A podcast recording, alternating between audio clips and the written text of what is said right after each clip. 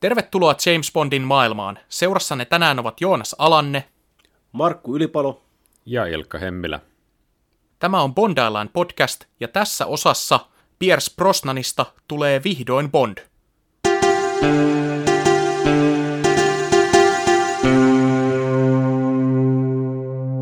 Eli Kultainen silmä, elokuva, joka monien mielestä toi Bondin 90-luvulle ja osoitti, että James Bond on yhä relevantti ja tarpeellinen ö, kylmän sodan päätyttyäkin ja rautaesiripun laskeuduttua.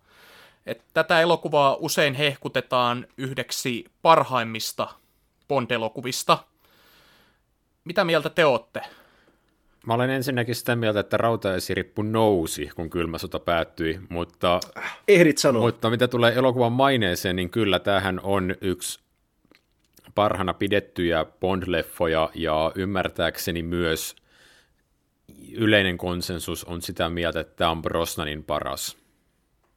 Joo, kyllä siis tota, ainakin siinä mielessä voi sanoa, että tällä elokuvalla oli todella hirveät paineet onnistua, ja siihen nähden se onnistui aivan loistavasti. Mä olen lukenut tosi paljon nyt juttuja tämän ö, elokuvan tästä ilmestymiseen liittyen, kun mä oon koettanut kaivella netistä jotain tietoa tästä kuvauksista ja muusta, ja katellut tosi paljon näitä aikalaishaastatteluja, mitä Prostan antoi esimerkiksi ennen elokuvaa markkinointia varten, ja mitä, siis jo, katoin jopa muutaman tämän, tämän Tina Turnerin haastattelun tähän leffaan liittyen, koska hänkin antoi niitä.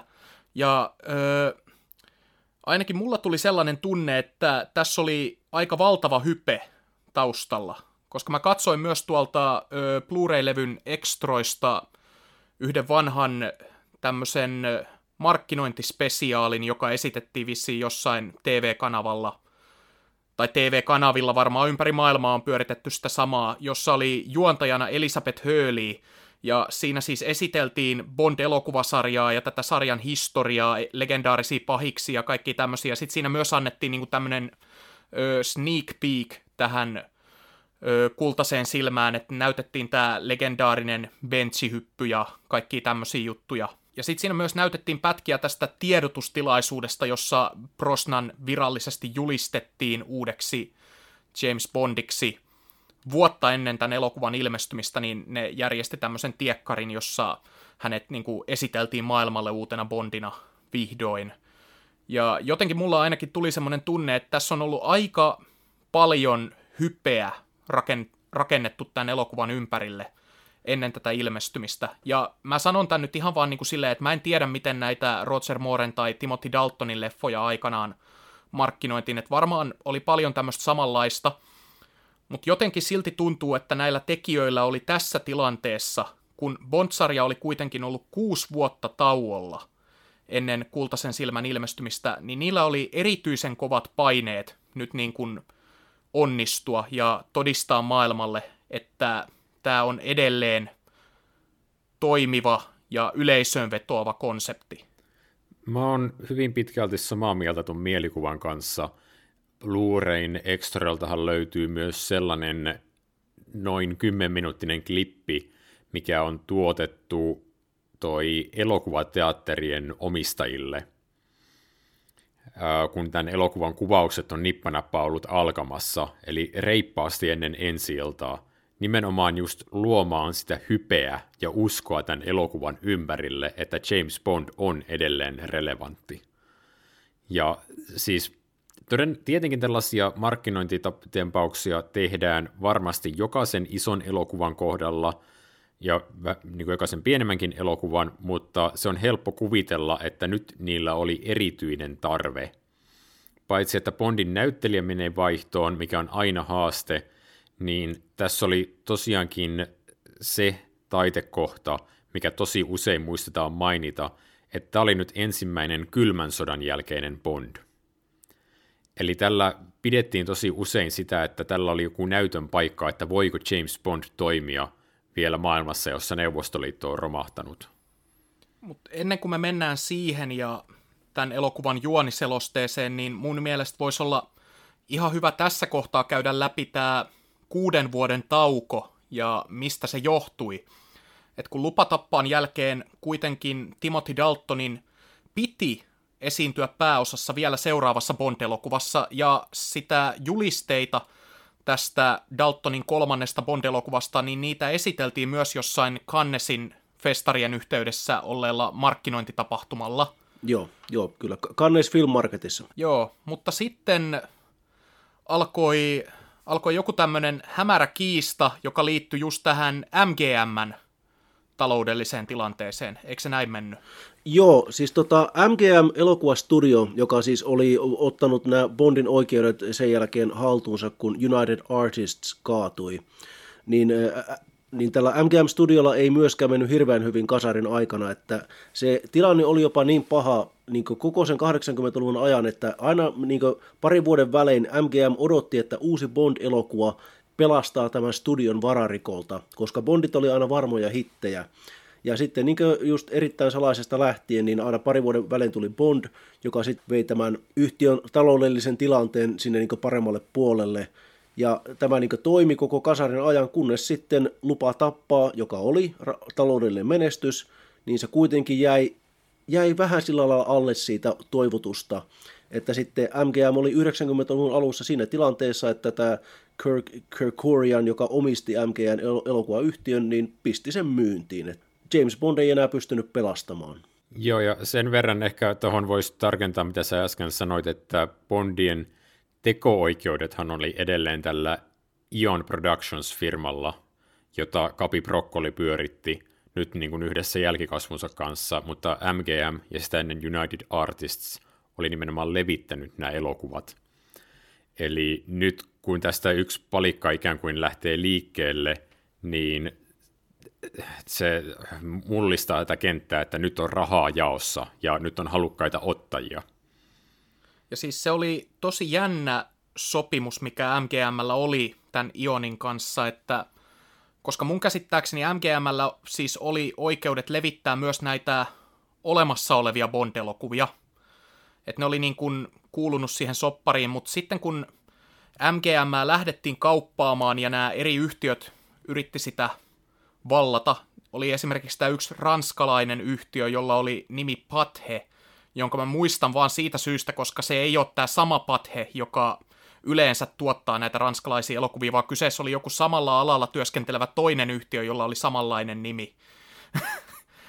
ja se oli siis yritys, joka yritti ostaa tämän ö, MGMn tarkoituksenaan sitten myydä niin kuin käytännössä polkuhintaan nämä Bond-elokuvien esitysoikeuksia eri puolille maailmaa, ja siinä kohtaa Ion sitten haastoi, oliko niin kuin Pathen tai Danjakin vai mitä näitä nyt oli tässä mukana niin kuin tässä väännössä, niin oikeuteen tästä, koska he omisti näiden elokuvien oikeudet.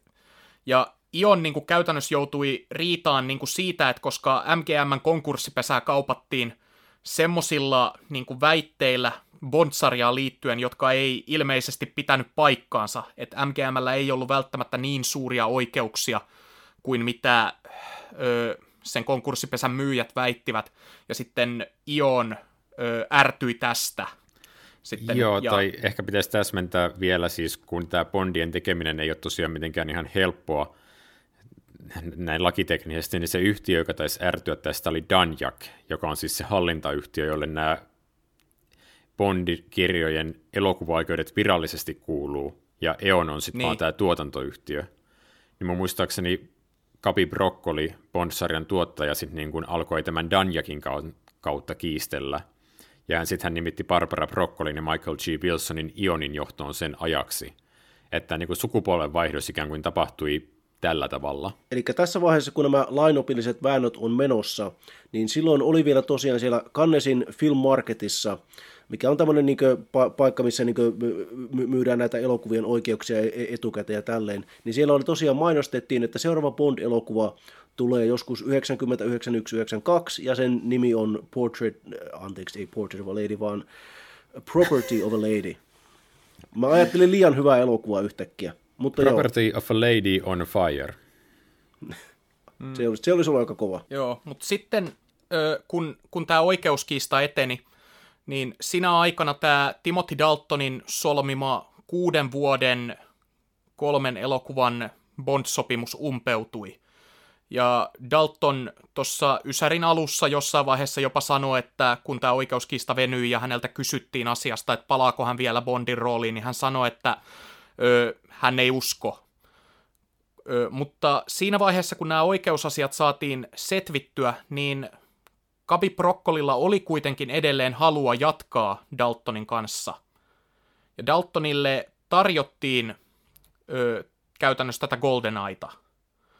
Mutta se jäi sitten siihen, että kun Dalton olisi halunnut tehdä yhden elokuvan vielä, joka olisi ottanut parhaat puolet näistä hänen kahdesta keskenään aika erilaisesta Bond-elokuvasta ja yhdistänyt ne, mutta Kavi Broccoli vaati, että Daltonin pitäisi sitoutua vähintään kolmeen elokuvaan, koska näin pitkän tauon jälkeen ei ollut mitään järkeä tehdä vain yhtä Bondia yhden näyttelijän kanssa. Ja Dalton on siitä jossain näissä myöhemmissä haastatteluissa sanonut, että hän ymmärsi täysin sen Brokkolin näkökulman, mutta hän ei voinut siihen suostua. Ja hmm. siinä vaiheessa sitten Brokkoli otti pikapikaa yhteyttä tähän toiseen näyttelijään, joka oli ollut jonossa Bond-rooliin jo käytännössä koko 80-luvun ajan, eli Pierce Brosnanin. Tuosta aikajanasta voisi sanoa siis sen verran, että kun tätä elokuvaa Property of a Lady, tätä potentiaalista kolmatta Daltonia esiteltiin keväällä 90 siellä Kannesissa, niin siinä samana vuonna 90 tämä lainopillinen paska niin sanotusti osui tuulettimeen, ja se kiista sitten oikeasti venyi ja venyi ja venyi vuoteen 1993 asti, mikä käytännössä laitti tämän 17 Bond-elokuvan tuotannon jäihin. Ja sitten kun se silloin 93 alkoi selvitä, niin se oli sama vuosi, jolloin tosiaan tämä Daltonin sopimus umpeutui. Me käsiteltiin tätä tosiaan viime jaksossa, että vaikka lupa tappaa on jotenkin vakiintunut sellaiseen käsitykseen, että se olisi ollut jotenkin floppi, niin tekijät oli kumminkin edelleen tyytyväisiä Daltoniin ja sitoutuneita häneen. Eli Daltonille tosiaan tarjottiin vielä keväällä 94 mahdollisuutta lukea tämä tuore käsis-versio, ja sitten kysyttiin, että haluatko sä tehdä tämän, niin kuin tavalla mitä Joonas äsken kuvaili. Et Dal- Timothy Dalton oli tosi pitkään vielä tietyllä tavalla kuvioissa mukana, ennen kuin hän sitten silloin keväällä 94 lopullisesti kieltäytyi. Tässähän oli välissä sellainenkin kommervenkki, että tota, siis Broccoli laittoi myöskin Danjak-yhtiön myyntiin yhdessä vaiheessa.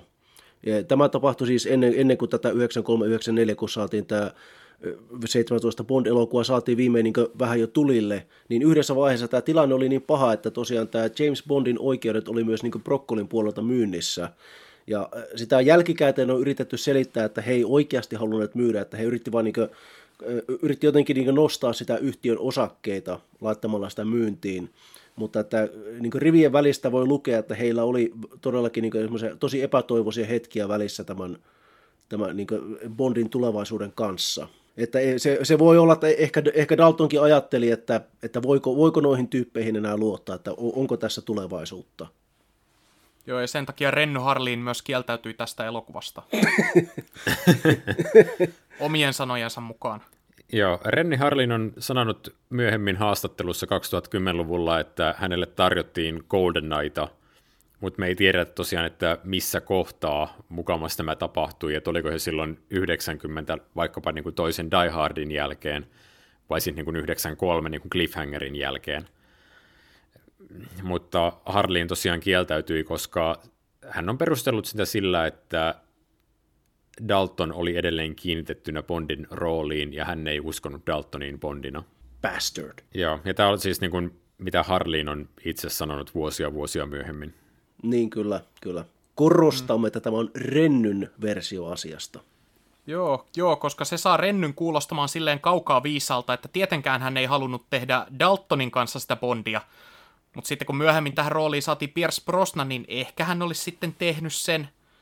Siis koska tämmöisen aukonhan toi tarina jättää tähän. Semmoisen niin kuin, että minä en ollut tyhmä, kun minä en ottanut tätä elokuvaa.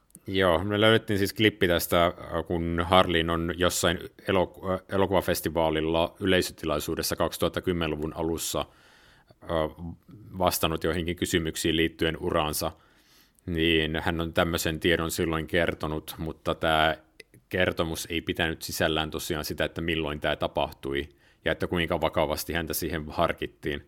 Kumminkin voisi kuvitella, että tällaisissa elokuvasarjoissa aika paljon pohditaan ohjaajia ja kysytään näkemyksiä, että millaista elokuvaa haluaisit tehdä, jos su, niin pääsisit tekemään tämän.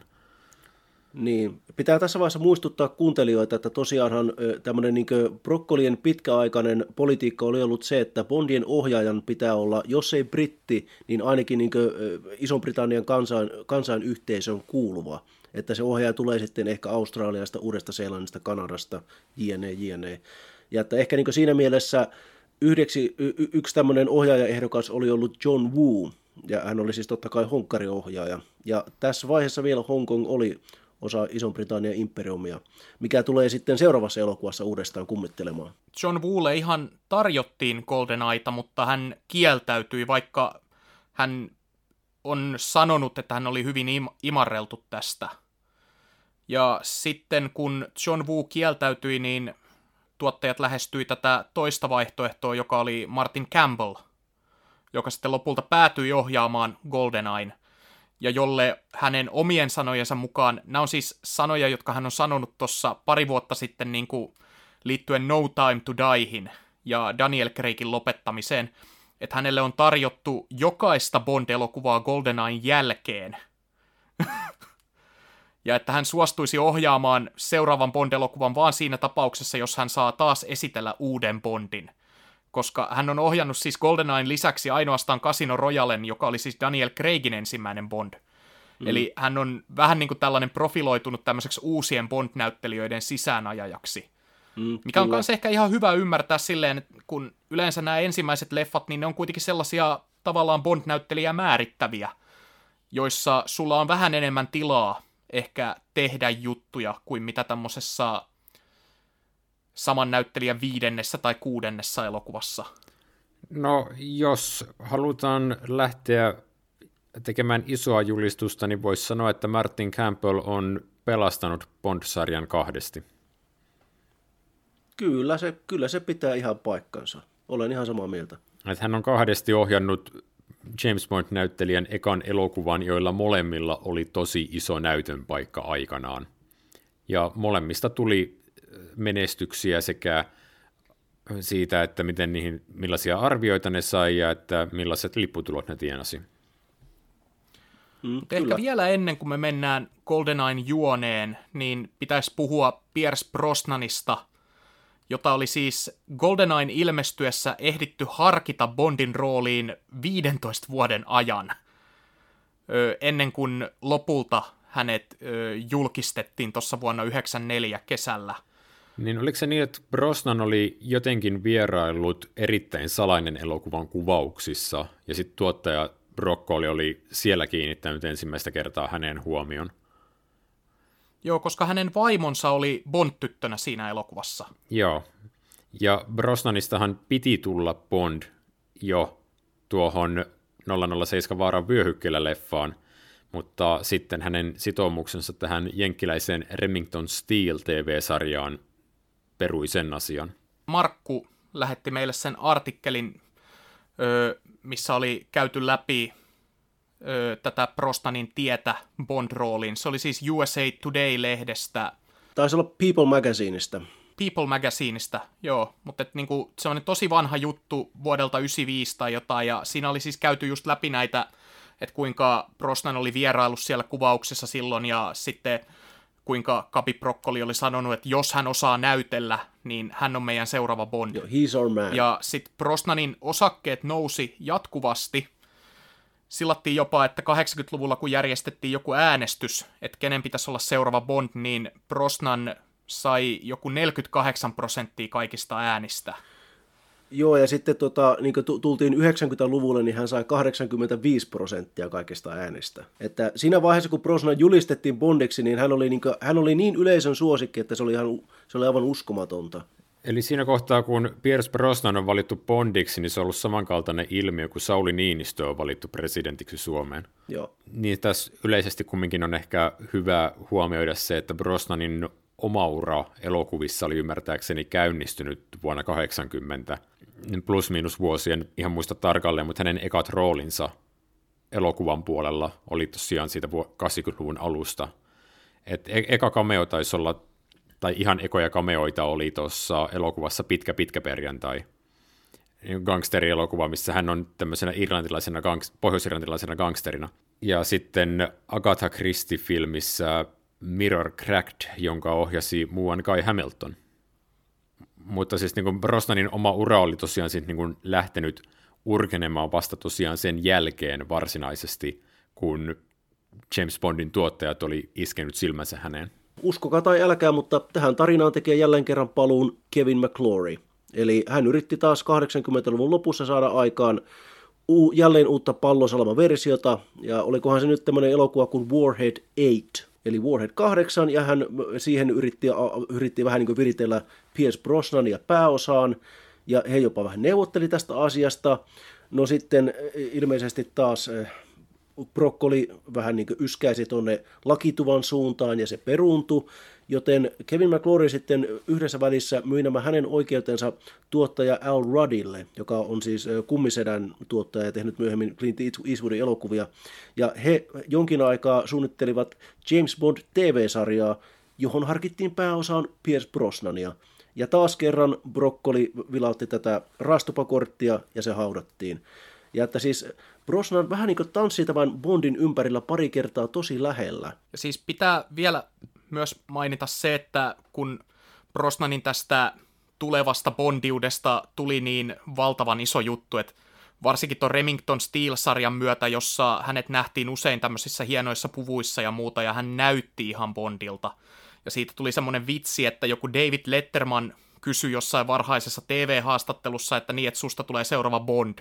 Ja Prostan joutui semmoittiin vähän kiusaantuneena kiertelemään siinä, että kyllä mä sen ottaisin, jos sitä mulle tarjottaisiin.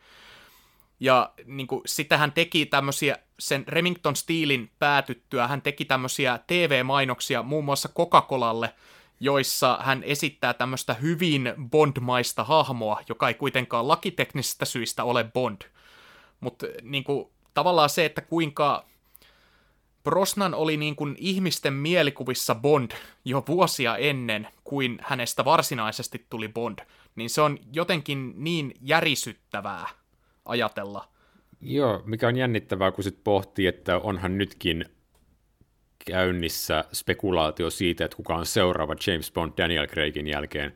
Ja tämä spekulaatio on tietenkin ollut käynnissä jo ennen kuin Craig on ollut jättämässä roolia – niin kuin, käytännössä sen aikaa, niin kuin, kun hän on ollut siinä roolissa, niin on kumminkin taustalla jossain pyörinyt kysymys, että sit kun hän lähtee, niin kuka mahtaisi olla seuraava. Mutta mä en niin kuin, tiedä, että onko niin nykyään ketään sellaista ykselitteistä nimeä, joka olisi jotenkin laajan yleisön nimissä, että tuo on seuraava James Bond. Ei ole ainakaan tällaista niin Brosnanin kaltaista niin kuin, niin kuin todella, todella suurta ennakkosuosikkia monien nimiä on heitetty, mutta ei kukaan ole tuolla lailla niin se the choice. Joo, mikä on tosi jännä tilanne. Mutta hei, me puhuttiin tuossa, kun Timothy Dalton tuli esittämään James Bondia, niin me puhuttiin siitä, että mitä mieltä me oltiin hänestä siinä roolissa. Pitäisikö esittää nyt sama kysymys Pierce Brosnanin osalta? Me puhuttiin Daltonin kohdalla jotain 20 minuuttia hänen tavastaan lähestyä hahmoa mä en ihan usko, että me saadaan Brosnanista yhtä paljon puhetta irti. Brosnan on sellainen sekoitus Sean Conneria ja Roger Moorea, että tämä taitaa olla se yleinen konsensus. Mm, kyllä. Sanotaan näin, että siis tota, Brosnan on hyvin uskottava toimintakohtauksissa, ja, mutta että sitten samaan aikaan hänellä on aika hyvä tämmöinen niin comic timing, että hän vetää nämä niin huumorikohtaukset semmoisella hyvällä itsevarmuudella, että hän on niissä paljon parempi selvästi kuin Dalton ja paljon parempi kuin jopa Daniel Craig, mutta että sitten Daniel Craigin leffat on erilaisia. Joo, siis mun tekisi mieli sanoa, että Brosnanin Bond on semmoinen tasapainoinen sekoitus eri tyylejä, että jos me ollaan nähty tämän sarjan aikana eri näyttelijät painottamassa eri asioita, niin Brosnan on jotenkin siinä ehkä vähän keskellä – että häntä ei ole vedetty mihinkään suuntaan liiaksi. Et tietyllä tavalla sulava agentti, tietyllä tavalla siellä on sitä kovuutta, on, on sitä naisen kaata ja on sitten niinku sulavaa läpänheittoa, mutta ennen kaikkea hän on vaan semmoinen, no, sulava kokonaispaketti. Joo, ja hänessä on sitä herkkyyttä, jota mä oon kaivannut tähän rooliin tässä vaiheessa jo aika pitkään, että olihan sitä jo Daltonissakin sellaista, että hän saattoi hän oli sellainen Bond, joka niin kuin saattaa olla kova, mutta sitten hän saattaa purskahtaa itkuun hetkenä minä hyvänsä. Niin Brosnan on myös sellainen Bond-näyttelijä, joka ei tässä roolissa ollessaan niin silleen niin kuin pelännyt näyttää myös näitä niin kuin surullisempia puolia tästä hahmosta. Joo, no siis, haavoittuvaa sille, puolta, niin. inhimillistä Joo. puolta. No tämän elokuvan tarina antaa hänelle niin kannukset siihen. Hän pääsee heti niin kättelyssä tekemään sitä. Ja silleen mun mielestä on aika harmillista, että koska silti Brosnanin ajasta on vähän jäänyt semmoinen ajatus mulla käteen, että se on vähän semmoinen hukattu mahdollisuus. Koska tässä meillä oli tämmöinen näyttelijä, joka pystyi niin kuin, välittämään katsojille näitä Bondin kaikkia eri puolia todella tyydyttävästi, mutta sitten hän ei missään vaiheessa oikein saanut itselleen sellaista Bond-elokuvaa käsiinsä, joka olisi ollut niin kuin, joka olisi oikeasti ottanut hänestä kaikki nämä parhaat puolet irti. Joo, siis mä, mulla on ollut tapana sanoa, että Brosnan on todella hyvä Bond, mutta että hänellä ei ole yhtään todella, todella hyvää Bond-elokuvaa. Siis ennen kuin me tänään aloitettiin nauhoittaminen, niin mähän tein huomiota tuosta näiden Brosnanin Bond-elokuvien taustoista, että varsinkin Brosnanin kolmesta ekasta löytyy tosi helposti se tieto, että ne elokuvat on käyneet todella monella käsikirjoittajalla. Et ihan sama, mitä siinä lopullisessa tuotoksessa lukee, niin siellä on saattanut olla tosi useita käsiä välillä tekemässä sitä käsikirjoitusta, ja ei ole sitten vaan saanut nimeä lopputulokseen, mutta niin kun, tuntuu, että sieltä on puuttunut se harkittu paketti. Et aina kun on lähdetty tekemään, niin siellä on ollut vähän sellaisia eri ideoita, joita on nidottu yhteen. Ja mm, no siis tämä on tietyllä tavalla yksi niistä, heti tämä kultainen silmä, että kumminkin tämän ensimmäiset versiot on sieltä vuodelta 90.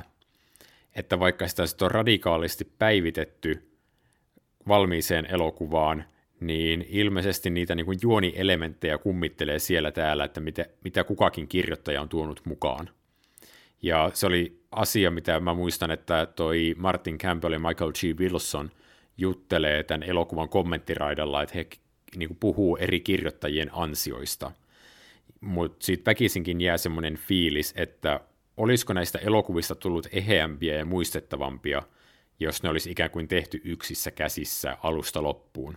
Toki mä sanon saman tien tähän perään, että mä en nopeasti löytänyt tällaista samanlaista kulissien takaista vaikeutta – Kuolema saa odottaa sitä, joka on siis niin kuin tietenkin Brosnanin kaik, niin kuin huonoin elokuva. Et, niin kuin, ei tällä teorialla välttämättä ole ihan kauheasti painoarvoa. Mutta näitä Brosnanin leffoja tehtiin tosiaan ensin kahden vuoden sy- syklillä.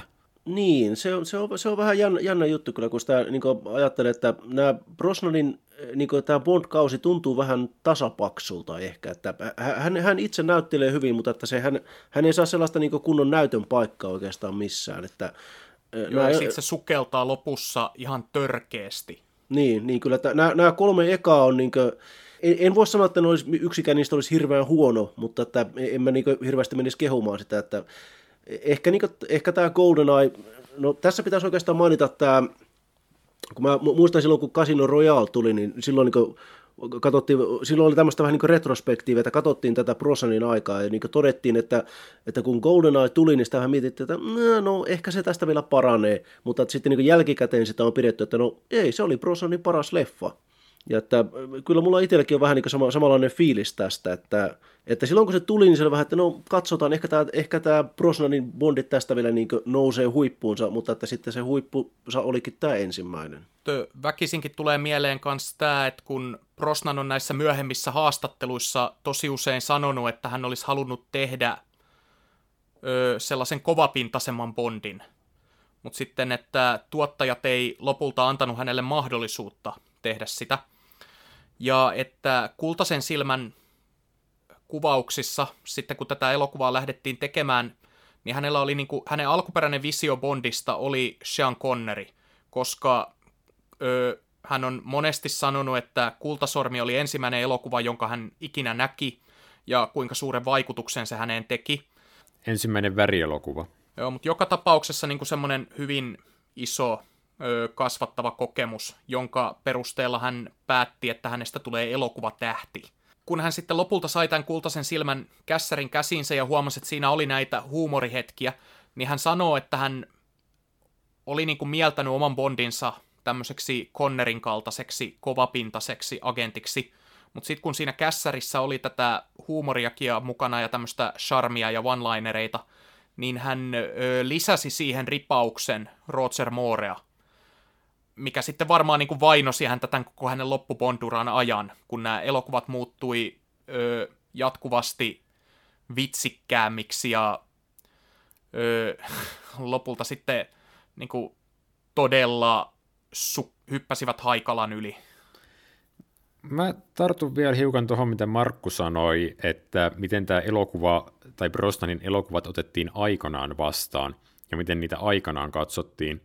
Niin mulle tuli siitä mieleen se, että kun Markkuhan on Joonasta ja mua hiukan vanhempi, niin mun, mulle niin kun Brosnan oli ensimmäinen Bond – Eli kun mä olen varttunut, niin Pierce Brosnan on ollut James Bond. Et ei ole ollut Timothy Daltonia tai Roger Moore ja Sean Connerysta puhumattakaan. Tietenkin niitä vanhoja leffoja on voinut katsoa, mutta tämä niin kun, se, että kuka silloin on ollut Bondina, on todella paljon määrittänyt sitä. Ja sitten musta tuntuu, että mun ikäluokalle niin Golden Eye ei ole vain Brosnanin paras Bond, vaan se on oikeasti hyvä toimintaseikkailu itsessään. Siis silleen niin kuin ilman isompia muttia niin kuin, että sitä pidetään ei vain niin kuin silleen, että odotettiin, että mitä tämän jälkeen tulee, vaan niin kuin pystytään ikään kuin katsomaan omassa kontekstissaan. Tämä oli mulle ensimmäinen Bond, jonka mä näin teattereissa. Mutta joo, olet ihan oikeassa kyllä siinä, että e, e, ehkä mulla kuitenkin se, niin se mun jalka on tavallaan vielä siellä menneisyydessä, että mun ekat Bondit oli kuitenkin Conneryä ja Moorea ja jopa Daltonia. Että mä niin muistan silloin, kun tämä leffa tuli, että siis kun, vaikka mä olin melko nuori silloin, vähän päälle kymmenen, kun tätä alettiin mainostamaan, niin mulla jäi kuitenkin niin hyvin selkeästi mieleen se, että, että, että silloin kun tämä uusi Bondin näyttelijä julistettiin, niin se oli puoli yhdeksän uutisissa juttuna ja myöskin kympin uutisissa, että nyt on tullut uusi Bond ja hän on Pierce Brosnan. Ja se nimi ei totta kai, se ei sanonut mulle yhtään mitään, mutta että niinkö, mä niinkö sisäistin jo silloin, että tämä on oikeasti iso juttu, että nyt meillä on uusi James Bond. Hän sanoa nuoremmille kuuntelijoille, että television iltauutiset ovat siis instituutio, ainakin olleet aikanaan. Mutta tosiaan mä oon ollut itse viisi, kun tämä leffa on ilmestynyt. Mä en ole vielä nähnyt tätä teatterissa, mutta sitten kun Brosnanin on alkanut tutustua, niin, tai Spondeihin on alkanut tutustua, niin tämä on tietenkin tietyllä tavalla, no, erottuu ikään kuin sen hetkisen Bond-sarjan tilan tietynlaiseksi lähtölaukaukseksi. Mm, kyllä. Mä, olen, mä muistan, että nämä VHS-kasetit tästä elokuvasta oli tosi yleisiä ja suosittuja Joo. Että oli aika usein silloin lapsena, niin jos näistä Bond-elokuvista jotain halus katsoa, niin tämä oli aika usein se, mitä niin kaverit tyrkytti, että katsotaan tämä. Joo. Et kun tämä oli, tää oli, niin kuin, tää oli semmoinen, niin mitä pidettiin just kaikkein kovimpana. Ja semmoisen, mä muistan, semmoisen mä muistan myös, että siis tämän, tämän leffan tämä tunnari, niin tämä, tämä Tina Turnerin veto, niin sen musiikkivideo pyöri MTVllä ja muun muassa tuon niin Maikkarin Jyrki-ohjelmassa jatkuvasti. Että se, sitä, sitä tuli niin joka tuutista. Niin silloin kun tämä leffa ilmestyi, niin se oli joka paikassa se tunnari. Se soi radiossa ja TVssä. Mä itse asiassa tarkastin, että se oli Suomen virallisen singlelistan kärjessä. Joo, joo. Kyllä. Että kun aiemman Bond-leffan tunnari ei sinne yltänyt, mutta tämä yl- ylsi. Siinäkin on vähän semmoinen fiilis, että nyt on oikeasti haluttu mennä isosti hypekoneeseen ja esitellä uusi Bond maailmalle tosi näyttävästi, että nämä tuottajat oikeasti kääntyivät jo, jonkun niin kuin U2 puoleen ja pyysivät niitä kirjoittamaan Bond-tunnarin. Ja sitten sitä tarjottiin Tina Turnerille esitettäväksi. Mä en tiedä ihan tarkalleen, miten tämä kuvio on siis mennyt, mutta mä oon jotenkin ymmärtänyt sen niin, että U2 lähestyttiin ensin, että kirjoittakaa meille Bond-tunnari, koska he oli vissiin ilmassut siihen kiinnostuksensa. Ja sitten sitä tarjottiin Tina Turnerille, jonka Bono ja Edge, eli U2 kitaristi ja laulaja, niin halusivat hänet tähän. Tästä on, tästä on niin tosi paljon eri versioita, että joidenkin versioiden mukaan Tina Turner olisi julkistettu ensin tunnarin laulajaksi, ja sitten Edge ja Bono olisi sen jälkeen lähtenyt messiin ja tarjonnut tätä biisiä, kun ne tajus, että Tina Turner esittää Bond-tunnarin, mutta jotenkin toi ö, versio, minkä mä kerroin alun perin, kuulostaa vaan mun mielestä paljon uskottavammalta. Joo, joo, kyllä. Siis tota, mä, mä muistan, että se tunnari oli niin itsessään semmoinen niin siis tosi, tota, niin kuin mä sanoin, että se, se oli siis joka paikassa, ja että sitä markkinoitiin myös itsessään isosti. Ja tota, mulla on nyt tämmöinen niin pieni muistikuva tuossa niin taustalla, että siis Bono ja Edge olisi käyneet tässä, tässä niin tämä Ian Flemingin GoldenEye huvilalla, josta tämän, tämän elokuvan nimi tulee. Eli siis se oli tämä Flemingin huvila Jamaikalla, jossa hän kirjoitti kaikki Bond-kirjat. Ja sen huvilan osti sitten Island Recordsin omistaja Chris Blackwell aikanaan, silloin sitten myöhemmin kuin Flemingin kuoltua. Ja nyt pitää todeta tässä, että siis Chris Blackwellin äiti oli Blanche Blackwell, joka oli siis Ian Flemingin tyttöystävä silloin hänen Jamaikan aikoinaan. Että Fleming oli naimisissa, mutta että hänellä oli tämmöinen niin siis vakituinen rakastajatar. Ja tosiaan sitten Chris Blackwell, niin hän, hän oli vissiin lennättänyt Bonon ja Edgen tänne huvilalle niin saamaan inspistä. Pitäisikö tässä kohtaa mainita myös, että toi elokuvan nimi tulee siis tästä Flemingin Jamaikan kodista, mutta ilmeisesti sen Jamaikan kodin nimi tulee jostain toisen maailmansodan aikaisesta tiedusteluoperaatiosta, mihin Fleming oli kiinnitettynä. Joo, meillä on ollut 17 leffaa aikaa ottaa selvää, mikä se operaatio oli, eikä me vieläkään muistettu tehdä sitä. Puhu omasta puolesta, se liittyy siis toi... Mä luin jostain, että se oli joku Flemingin suunnittelema operaatio, jota ei koskaan toteutettu. Äh, siis joo, siis se oli mun ymmärtääkseni varotoimenpide, joka liittyy Frankon Espanjaan Espanjan sisällissodan jälkeen siltä varalta, että Franco olisi lähtenyt vetämään Espanjaa akselivaltojen rinnalle, eli Saksan ja Italian rinnalle ja osaksi toista maailmansotaa, mutta Espanjahan pysytteli siitä sitten lopulta poissa, niin tätä suunnitelmaa ikään kuin vastarintaliikkeen ruokkimiseksi Espanjan sisällä, joka muistaakseni tämä GoldenEye-suunnitelma olisi pitänyt sisällään, niin ei koskaan toteutunut. Eli brittiläisen imperiumin ei tarttenut käyttää kultaista silmää ja ö, lamauttaa sähköjä koko Espanjasta. Minä, minä luulen, että siinä olisi tarvinnut sitä, että siis Ian Fleming olisi joutunut tukemaan kommunisteja, mikä olisi ollut hänelle varmaan hyvin vastenmielinen juttu. no, mutta siis onneksi tässä vaiheessa elokuvasarjaa kommunisteista ei tarvitse enää huolehtia ikinä. Pitäisikö meidän mennä tämän elokuvan tarinaan nyt vihdoin ja viimein? Tässä on alettu flirttailemaan siihen suuntaan. Vastahan me ollaan puhuttu semmoinen jotain, mitä noin 40 minuuttia. Mm. Mutta joo, tosiaan elokuvan tarina on tällainen, joka liittyy ikään kuin kylmän sodan kummituksiin, voisi sanoa. Eli jos elokuvan piti näyttää se, että pystyykö James Bond selviytymään kylmän sodan jälkeisessä maailmassa, niin tässä kyllä aika paljon vielä viitataan siihen kylmän sodan jälkeiseen maailmaan.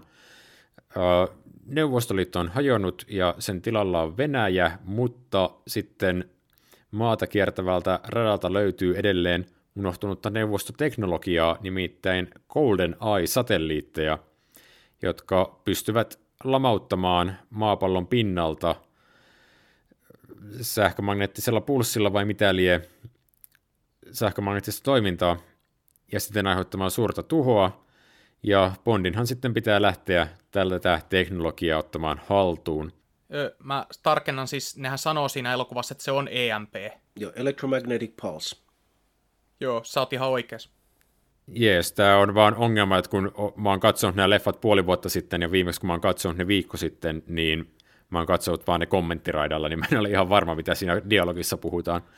Mutta tosiaan, kun Bond-elokuvien pahiksina on tosi usein tällainen henkilö, joka on jotenkin James Bondin synkempi versio, niin tässä elokuvassa rikollisnerona häärii sitten entinen 00-agentti Alec Trevelyan, jota esittää Sean Bean. Henkilö, joka toisessa universumissa voisi ihan yhtä hyvin itse olla ollut James Bond. Häntä oli harkittu Living Daylightsin aikaan. Ja tuottajat niin. toteaa tämän siinä elokuvan taustamateriaalissa. Ihan mielenkiintoinen valinta.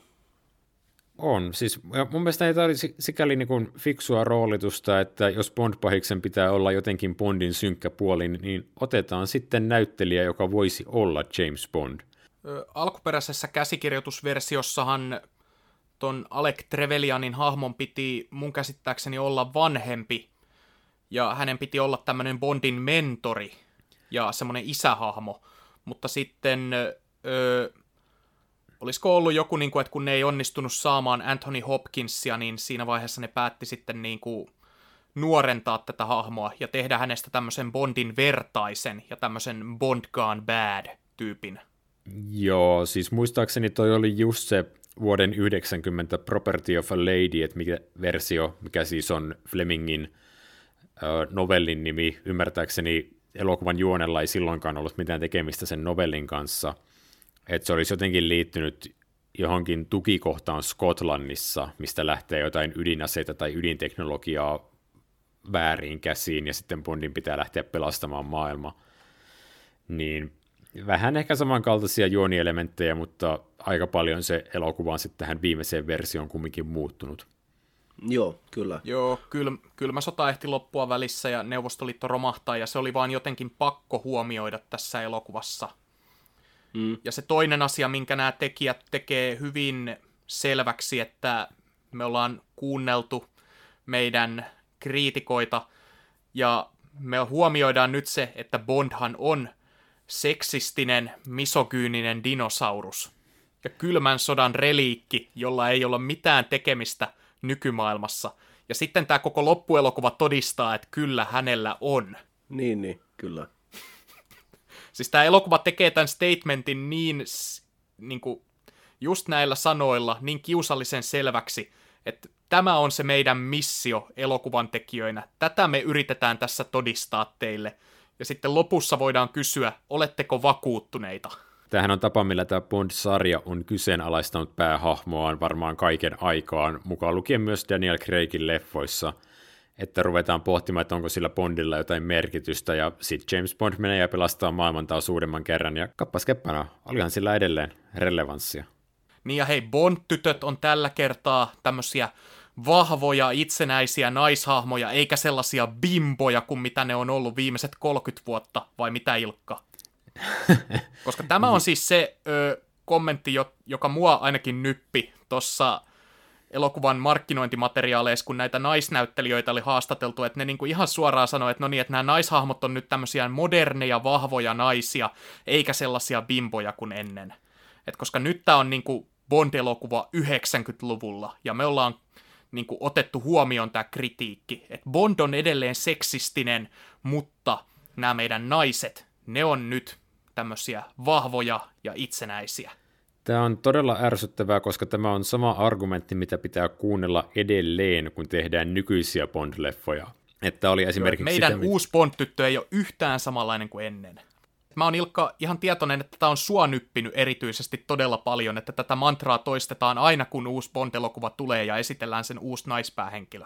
Joo, siis tämä elokuvasarja on tietyllä tavalla oman maineensa vanki, että ajatellaan, että James Bondin naishahmot – on ollut viimeiset 50-60 vuotta ihan täysiä bimboja, joilla ei ole tarinan kannalta mitään muuta relevanssia kuin että Bond pääsee pelastamaan ne ja panemaan heitä lopussa. Mutta sitten kun, varsinkin kun tätä sarjaa katsoo läpi, niin täällähän on ihan 60-luvulta asti tehty tätä juttua, että Bondin vierelle laitetaan vahva naishahmo, jotta nimenomaan haastetaan se, että kun Bond on tällainen mm, seksistinen, enemmän tai vähemmän, ää, joko seksistinen tai sitten naisten kaata ja muuten vaan, niin että miten hän suhtautuu tällaiseen liittolaiseen. Että meillä on siis just ton Kultasormen Anor Blackman ja sitten sen jälkeen niin kuin esimerkiksi Majesteetin Diana Rigg, tulee rakastettuni elokuvan Barbara Bach, ja siis niin tämä niin kuin toistuu vuosikymmenestä toiseen, Ja sitten niin mm. miettii, että miksi? Miksi tämä elokuvasarjan tekijät erityisesti tekee tätä itselleen? Mä ymmärrän, että jossain määrin pitää keskustella elokuvasarjan julkikuvan kanssa. Että sitä on vaan pakko tehdä. Mutta aina kun tätä mantraa hoi- hoetaan, niin tämä elokuvasarja junnaa paikallaan. Että ikään ei mennä eteenpäin, siitä, ei jatketa siitä, mihin viimeksi jäätiin, vaan palataan siihen alkupisteeseen, missä oltiin viimeksikin. Mutta voisiko se olla myös osa tätä elokuvien markkinointia, koska ainakin Kultaisen silmän kohdalla nämä tekijät on myöntänyt, että heidän haasteensa oli se, että kuinka me myydään tämmöinen konsepti kuin James Bond nuorisolle ja teineille, koska niin kuin oletettava oli, että nämä suuret ikäluokat ja vanhemmat ihmiset tulevat katsomaan myös tämän uuden elokuvan. Että se ei ollut se ongelma, vaan ongelma oli nimenomaan se, että kuinka me ö, markkinoidaan teini-ikäisille, että James Bond on ö, kesän kuumin leffa, joka kannattaa mennä katsomaan. Joo, että ei ole mikään kalkkisten juttu. Tämä puhuttelee edelleen modernia yleisöä. Mm, Joo, kyllä. liitetään tähän se ö, klippi Steve Busemista Rock Band T-paidassa. niin, niin. How do you do, fellow kids? Joo. No, tässä vaiheessa voisi huomata sen, että siis Pierce Brosnan oli 42-vuotias, kun tämä elokuva ilmestyi. Että sama ikäluokkaa Daltonin kanssa, eli taas kerran Bond ei ollut kuitenkaan mikään poikanen.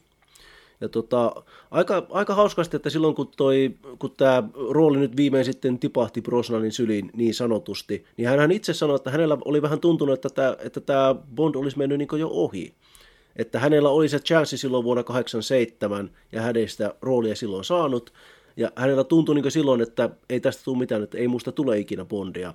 Ja että sitten kun hän viimein tähän rooliin pääsi, tai tämän roolin sai, niin hän oli tosiaan yli nelikymppinen, hänen vaimonsa oli kuollut traagisesti pari vuotta aikaisemmin, ja hänellä oli jo aikuinen poika, joka itse asiassa oli tuotantoassaria tässä elokuvassa. Että hän niin tunsi, että hän on, hän on vähän niin äijäytynyt jo. Joo, mutta hän oli siis katolilainen, eli mennyt naimisiin nuorena ja hankkinut lapsia nuorena. Et se ehkä pikkasen selittää sitä, että miksi tämä voi kuulostaa semmoiselta, että mitä ihmettä. Mä en tiennyt, että Brosnanilla oli niin kuin, elämä jo tuossa vaiheessa, mutta se oli tosiaan siitä niin kuin, yhteisöstä, mistä hän oli kotoisin, niin mm, no, ihan hän, tavallista. Hän on, hän on irlantilainen, niin katsotte. Niin jo, sekin oli ongelma varmaan silloin aikanaan, että mitä ihmettä, irlantilainen Bond. Tai ei varmaan ollut oikeasti ongelma, koska Brosnan haluttiin Bondiksi niin suuresti, mutta Brosnan sitä on tykännyt haastatteluissa tuoda esiin, että hän oli irlantilainen Bond. Hei siis, meillä on ollut skotlantilainen, englantilainen, australialainen, walesilainen ja nyt irlantilainen Bond, niin kyllä siinä on ollut variaatiota ihan tarpeeksi jo. Niin pitäisikö meidän päästä pikkuhiljaa tähän elokuvan sisältöönkin vielä? Siis mitä tulee näihin elokuvan naishahmoihin, niin vaikka tässä on puhuttu, että nyt meillä on vahvat äh, naishahmot, niin yksi asia tässä elokuvassa tekee myös comebackin, eli naishahmojen kaksimieliset nimet kun tuli kehuttua tätä Honor Blackmanin hahmoa, niin 60-luvulla niin kyseisen hahmon nimihän oli Pussy Galore. Ja tässä on sitten Famke Janssen sadistisena sa- salamurhaajana Xenia Onatop. Onatop? Joka oikein kysytään siis hän... vielä elokuvassa, niin anteeksi, mikä oli? Mm. Onatop. joo, joo. Siis Famke Janssen pitää niin helvetin hauskaa tässä elokuvassa, että sitä on niinku se on niin jotenkin mieleenpainuvaa, että kun hän on, hän on niin kuin tällainen ö, neuvostosotilas, joka, tai tämmöinen neuvostosalamurhaaja, joka nauttii tappamisesta niin paljon, että hän saa siitä semmoista seksuaalista mielihyvää. Se on, se on niin vaan jotenkin niin ylivedetty ja herkullinen se koko rooli, että sitä on niin tosi vaikea unohtaa. Muistatteko, kun tuossa tota, kuoleman katseessa, kun Roger Moorella häiritsi se, kun Christopher Walken lahtasi porukkaa konekiväärillä ja naureskeli samalla. Ja sitten se tehdään tässä elokuvassa uudestaan, että Famke Jansen menee sinne tukikohtaan ja vetää konekiväärillä ja naureskelee samalla. Ja se on se neukkukerraali hänen vieressä, että Jesus, look at this bitch. Mutta joo, siis Famke Jansen varastaa tämän elokuvan kyllä siis ihan täysin, että siinä kohtaa, kohtauksissa hän dominoi aivan täydellisesti. Pardon the pun. Mikä, mikä on silleen aika hauska, kun mä luin jonkun öö, muutaman vuoden takaisen Den of Geekin haastattelun, missä oli haastateltu Famke Janssenia, ja hän kertoi siinä niin kuin muusta urastaan ja myös tästä elokuvasta, ja sitten hän niin kuin kertoi, että kun hän oli niin kuin aikeissa lopettaa koko näyttelemisen ennen kuin hän sai tämän roolin, koska hän oli hakenut eri rooleja jo useamman vuoden ajan saamatta niitä. Ja sitten hänellä oli niin kuin ollut ajatuksissa, että hän siirtyy kameran taakse tekemään jotain muuta. Mutta sitten häntä oli, joku oli häntä rohkaissut, että jatka nyt vielä, että älä luovuta näyttelemisen suhteen, että Jack Nicholsonkaan ei luovuttanut ja lopulta se kantoi hedelmää. Ja hän jatkoi ja sitten hän sai tämän roolin ja tämä elokuva kuulemma sitten teki hänestä, jos ei nyt niin kuin tähteä, niin kuitenkin sellaisen ison profiilin näyttelijän, jonka kanssa muutkin halusivat työskennellä. No, jos puhutaan tämän elokuvan kahdesta isosta naisnäyttelijästä, niin kyllä se Famke Janssen on tästä se, joka muistetaan. Että tosiaan Skorupko, joka esittää Natalia Simonovaa ja niin kuin tätä hyvää Bond-naista, niin jää kyllä todella pahasti tässä kilpailussa jalkoihin. Mutta se todistaa jälleen kerran sitä, että nämä pahishahmot on aina herkullisimpia. Tanskalaiset voitti Ruotsin 1-0. Hän ei ole tanskalainen, hän on hollantilainen. Okei. Okay. Joo, mutta Isabella Skorupko on, hän on siis puolalainen juurilta, mutta hän on ruotsalainen kansalaisuudeltaan. Mikä hitto näitä ruotsalaisia oikein, Hannuhan ja Riivaa, miten ne on niin hyvin edustettuina Bond-leffoissa? Mm, sanoppa se. Sasse. Joo, tuli aikaisemminkin haistua, että Bond-elokuvissa on ollut aikaisemminkin vahvoja naishahmoja, mutta tietenkin sieltä on löytynyt myös tätä bimbo-osastoa valitettavasti, kuten Brit Eklund, johon on monta kertaa varmaan palattu, että oli todella epäkiitollinen rooli hänellä aikanaan. Mutta joo. Mm. Joo, mutta siis Korukko ei tosiaankaan ole mikään Brit Eklund, että siis hän hoitaa oman roolinsa mun mielestä ihan hyvin, mutta se ei vaan ole niin hyvä kuin se voisi olla siis, ja mä puhun nimenomaan tästä roolista. Et kun tässä niin kun on lähdetty luomaan uuden ajan Bondille tämmöistä uuden aikaista, modernia Bond-tyttöä, niin ne on tehnyt siitä tällaisen ö, tietokoneneron. Ja siis Korukko on mun mielestä ihan täysin uskottava siinä roolissa.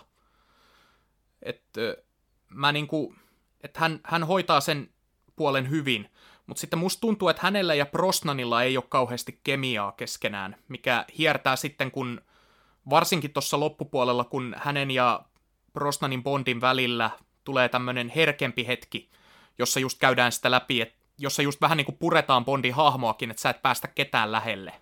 Mm-hmm.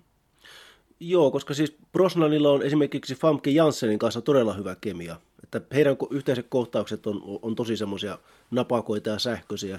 Ja että sitten tämä Skorupkon hahmo on vähän tämmöinen että hänet otetaan niin siihen lopputaisteluun mukaan sitten, koska äh, hän osaa niin tämän tietokonepuolen, että, että hän Bond tarvitsee hakkeria siellä paikan päällä, mutta siltikin se tuntuu vähän siltä, että nyt Bond on turhaan ottanut tämän naisen kiviriipaksi mukaan, mikä on vähän ikävästi sanottu, mutta siltä se tuntuu tässä lopussa. Että hänelle yritetään antaa tämmöinen, että osaatko käyttää asetta ja sitten joo, no totta kai osaan, mutta ei, ei se silti, ei se tunnu luontevalta kuitenkaan sitten. Se, se on vähän, vähän ikävä kyllä, että Skorupko jää vähän tämmöiseksi koristeeksi tässä kuitenkin. Että kun tässä elokuvassa on muita niin vahvoja puolia, niin se, se, se on vähän sääli. Kun esimerkiksi, niin kuin puhuttiin aikaisemmin, niin siis minusta Sean Bean pahiksena on, on tosi hyvä. Että hän on vähän erilainen en nyt sano, että hirveän uskottava pais, koska hänellä on kuitenkin se hemmetin satelliittihimmeli siellä taivaalla, mutta että niin kuin Sean Bean tämmöisenä fyysisen vastuksena Bondille, niin semmoisena hän toimii tosi hyvin. Mä pidän siitä, että tässä elokuvassa Bondilla ja tällä pahiksella on jonkinlainen hen- henkilökohtainen side jo ennen tämän elokuvan tapahtumia. Että Alec Trevelian tosiaan esitellään meille – heti elokuvan avauskohtauksessa agentti 006. Ja sitten me nähdään, kuinka hänet tapetaan Bondin silmien edessä. Mutta sitten myöhemmin elokuvan kuluessa se paljastuu petokseksi. Mutta mun mielestä se suhde vähän kärsii siinä kohtaa, että sitten kun se paljastuu petokseksi, niin jotenkin tuntuu, että sillä, mitä näillä hahmoilla on aikaisemmin ollut välillään, niin sillä ei ole mitään merkitystä. Bond ei joudu niin kuin tutkiskelemaan itseään yhtään, että hei mä oon luottanut tähän tyyppiin, tämä tyyppi on ollut mulle kuin veli, tai tällaista, että tässä elokuvassa ei ole niitä kohtauksia, jotka tällaisessa, tämän tyyppisen juonen elokuvissa yleensä on, ja se, se harmittaa mua, koska tässä olisi niin kuin ollut mahdollisuus rakentaa vähän niin kuin sellaista tunteikkaampaa tarinaa. Toi summaa laajemminkin vähän mun tiettyjä pettymyksiä tämän elokuvan suhteen, mitä tulee sekä Bondin ja sitten äh, Trevelianin suhteeseen, mitä tulee siihen, että onko Bond seksistinen, misogynistinen dinosaurus, ja sitten miten tulee ylipäänsä kysymykseen siihen, että voiko James Bond selviytyä elokuvasarjana kylmän sodan jälkeisessä maailmassa. Nämä on kaikki sellaisia niin kuin, tekijöitä, joita tämä elokuva nostaa jotenkin esille, mutta lopulta niitä ei ihan kauheasti käsitellä. Että tämä, esimerkiksi tätä kylmäsota-teemaa, siis tässähän käytetään, tällä, tässä ollaan paljon Venäjällä, ja käytetään hyvin paljon sellaista ikään kuin neuvostoliittohenkistä kuvastoa, että Bond juoksentelee tämän Itäblogin raunioissa. Siellä on esimerkiksi Bondin ja Trevelianin ensikohtaaminen pitkästä aikaa tapahtuu just tällaisella patsashautausmaalla, johon on viety vanhoja neuvostomonumentteja ja jollaisia niin kuin oikeasti löytyy Itä-Euroopasta, niin se jotenkin tuntuu sieltä, että se jää koristeeksi ihan samalla tavalla kuin Bondin ja Trevelianin välinen suhde, että se ei mene lopulta kovin syvälle. Se on jotenkin sellaista vähän konseptitasolla tai pintatasolle jäävää. Mä oon, mä oon sun kanssa samaa mieltä tosta Bondin ja Trevelianin suhteesta, mutta mun mielestä tämä Neuvostoliiton romahtamiseen liittyvä kuvasto ja tematiikka on tämän elokuvan vahvimpia puolia. Koska tämä elokuvahan periaatteessa siis käsittelee sitä, kuinka tämmöiset menneisyyden haamut palaavat kummittelemaan. Ja Neuvostoliitto niin kuin periaatteessa ö, palaa iskemään viimeistä kertaa niin sanotusti haudan takaa. Et Neuvostoliitto on jo loppunut ja muuttunut Venäjäksi, mutta silti siellä on tämmöisiä vanhan liiton kommunisteja edelleen, jotka niin kuin lähtevät sooloilemaan ottaakseen tämän ö, kultaisen silmän käyttöön ja ö, niin kuin uhatakseen sillä koko maailmaa. Ja myös niin kuin, sitä, sitä niin kuin tukee myös se, että kun Trevelianin hahmo palaa kuolleista – Joo, tai niinku sellaisella tärkennyksellä ehkä ne kummitukset, jotka palaa kummit kuolleista, niin ei nyt varsinaisesti ole kommunisteja, ne on vaan sitä Neuvostoliiton teknologiaa, joka sitten päätyy tämmöiseen rikolliskäsiin, että Trevelianista on tullut tällainen rikollispomo. No siis tässä niin kerrotaan näin, että siis tota, brittitiedustelu myi Trevelianin vanhemmat, koska heillä on tämmöinen niin valko-venäläinen kasakkatausta, niin heidät sitten myytiin, tai siis heidät petettiin ja heidän niin perhe ja tällaiset niin sitten murhattiin Stalinin toimesta.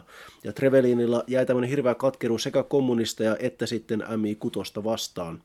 Ja että, että hän on taas kerran vähän niin kuin tämmöinen rogue agent, että hän ei ole kenenkään muun palveluksessa kuin itsensä. Mutta että on, on ihan totta, että siis tässähän käytetään kuitenkin tosiaan vanhaa neuvostoteknologiaa, ja että tämä elokuva sijoittuu pitkälti niin siihen 90-luvun Venäjälle, joka oli tavallaan se tämmöinen villilänsi, missä kaikki oli kaupan ja mitä tahansa saattoi tapahtua, mikä on siis tosi hyvä tapahtumapaikka Bondille. Ja sitten kuitenkin tämä yksi elokuvan pahiksista on tämä entinen neuvostokenraali, Joo. nykyään Venäjän valtakunnan palveluksessa oleva niin. upseeri. Mikä hänen nimi nyt olikaan? Or- Orumov. Ja, mm. ja siis tota, Bondhan niin sanoo, sanoo tosiaan Orumoville yhdessä vaiheessa, että hei, että miksi sä luotat Trevelianin, että ei se ole kommunisti, vaan se on kasakka, se, se on sun vihollinen.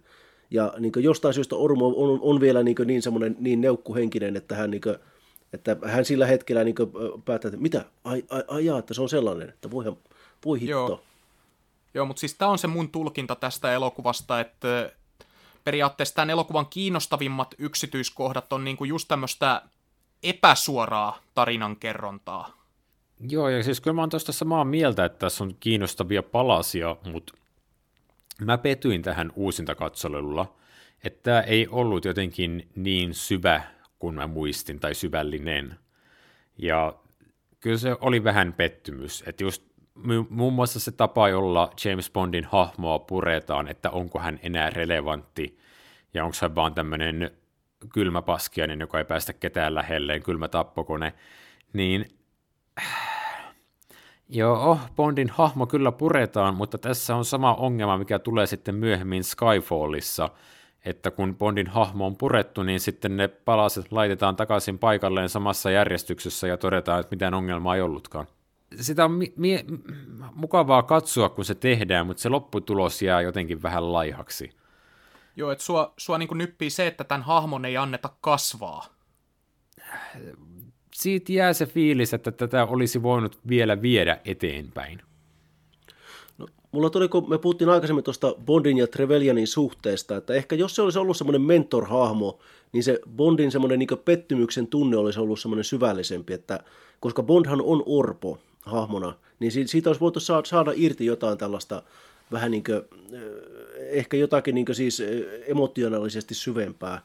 Että nyt kun siis tosiaan Bond ja Trevelyan, he on samanikäisiä, he on molemmat olleet agentteja, niin siinä jää vähän semmoinen fiilis, että ehkä jos tämä elokuva olisi, olisi tehty 2000-luvun puolella, 2010-luvun puolella, niin ehkä siinä olisi annettu olla jotain sellaista vähän niin kuin Javier Bardem henkistä homoseksuaalista värinää taustalla – niin tekemättä sitä eksplisiittisesti. Mutta tämä, on niin Ysärin Bond, joka ei todellakaan koske pitkällä tikullakaan sellaiseen te- tematiikkaan, niin se jää tosiaan auki, että no miksi Bond tuntee niin hirveätä katkeruutta Trevelyania kohtaan, että okei, he, heillä oli pari missiota yhdessä, he tunsi toisensa, mutta että onko se nyt oikeasti niin iso pettymys, että tämä, tämä, tämä yksi tyyppi on kääntynyt rogueiksi? Joo, ja siis sitä mä mietin tässä viimeisellä katselulla, että kun mä hiffasin sen, että Trevelian on tarkoitettu Bondin tämmöiseksi alter egoksi, tällaiseksi niin kuin, että hän on, niin kuin, hän on niin kuin Bond, mutta hän on vaan niin kuin mennyt väärään suuntaan, koska sekä Bond että Trevelian on orpoja. Mutta jotenkin siinä tulee semmoinen, että Trevelian on kuitenkin niin liian erilainen hahmo, verrattuna Bondiin. Että siitä ei tuu sellaista fiilistä, että joo, että näin olisi voinut käydä Bondillekin. Mm, mm, mm. Kyllä. Tiedättekö ne, siis niin molemmat hahmot jää loppupeleissä hahmoina tosi etäisiksi. Et se, sen takia musta tuntuu, että se ei mene ihan siihen, mihin tässä Joonas aiemmin viittasit, että tämä konflikti Bondin ja Trevelyanin välillä ei tunnu kunnolla hahmotasolla asti. Että se ei niinku mm. niin pakota Bondia pohtimaan, että pystyykö hän esimerkiksi kukistamaan tämän entisen kaverinsa ja mitä tunteita se hänessä aiheuttaa, vaan lopussa mennään Kuubaan räimiskelemään sitten isolle satelliittilautaselle ja niin. Se on muuten toinen tapa, miten tämä elokuva jatkaa kylmän sodan raunioissa juoksemista, että elokuvan finaalihan sitten huipentuu Kuubaan. Niin, niin totta, totta. Maassa, joka on vielä kommunistinen. Joo, tähän kikkaan tullaan palaamaan kuolemassa odottaa kohdalla. Niin, niin kyllä. Vähemmän onnistuneesti ehkä. Kommunismille ei ollut mitään merkitystä enää sen elokuvan kohdalla. Mm. niin, niin. joo, joo, kyllä. Joo. Tota, jo, t- tässä on vähän semmoista niin sävyongelmaa siinäkin mielessä, että kun me ollaan tosiaan viitattu aikaisemmin siihen kohtaukseen, missä tämä Judy Denchin hahmo toteaa Bondille, että you're a sexist, misogynist dinosaur, relic of the Cold War – ja siis kun ei, ei tämä Bond oikeasti tunnu dinosaurukselta, että siis tämähän on nuorekas Pierce Brosnan, joka kohtelee naisia, niin kuin, okei, Xenia Unatoppia lukuun ottamatta, hän, hän kohtelee heitä niin hyvin korrektisti. Ja että, tota, että jotenkin ne, että ne, ne sanat on niin metatasolla ymmärtäviä, mutta ne on osoitettu väärälle Bondille, että joku Sean Connery tai Roger Moore olisi ansainnut sellaisen ripityksen. Mutta että kyllä kuitenkin niin Pierce Brosnanin Bond on niin hyvin, hy, hyvin selvästi 90-luvun toimintatähti. Ja että, että, että eihän, eihän hahmona ole mitenkään niin, niin, niin kyyninen ja epämiellyttävä kuin, kuin mitä M antaa ymmärtää. Niin, tässä elokuvassa on muuten tosiaan nyt uusi M, eli rooliin on palkattu Judy Dench. Eli M on, eli Mstä on tehty M. Anteeksi, Yleensä Markku kertoo tollaset vitsit. Ei ilkkaihti 10 sekuntia ennen. Mutta joka tapauksessa Judy Dench on M, ilmeisesti myös oikean MI6 johtaja oli tuossa kohtaa nainen, en kyllä muista, että kuka hän oli. Minä muistan, tiedätkö miksi? Se, hänen nimensä on Stella Remington, mikä kuulostaa ihan Remington-stiililtä, niin se on helppo muistaa. Ei ole todellista. Joo, ilmeisesti tämä siis kumminkin se, että mistä James Bond-elokuvasarja nyt on saanut päänsä tällaisten kammottavan poliittisen korrektiuden, että Bondin pomosta pitää tehdä nainen, niin mm, tosi elämästä. Niin, kyllä. Elämä menee eteenpäin, deal with it. Mutta Judy Dench oli ilmeisesti palkattu tähän tällä ajatuksella. En muista kumpi sen sanoi tuossa elokuvan kommenttiraidalla Wilson vai Campbell, että siitä oli keskusteltu kai tuon MGMn suuntaan, että ollaan pohdittu tällaista niin kuin ideaa, että koko siihen sitten niin pitäisi hommata, ja sitten sieltä oltiin todettu joku MGM studiopomo, että if you're gonna get a woman, get a star. Et jos aiotte niin kuin sit, niin kuin palkata siihen naisen, niin hommatkaa tähti, niin kuin tehkää isosti. Tämä on tietyllä tavalla outo neuvo, koska kun pohtii sitä, että miten blockbuster-elokuvia tehdään nykyään, niin tämä on se, miten jokainen rooli hoidetaan. Niin, niin, kyllä, kyllä.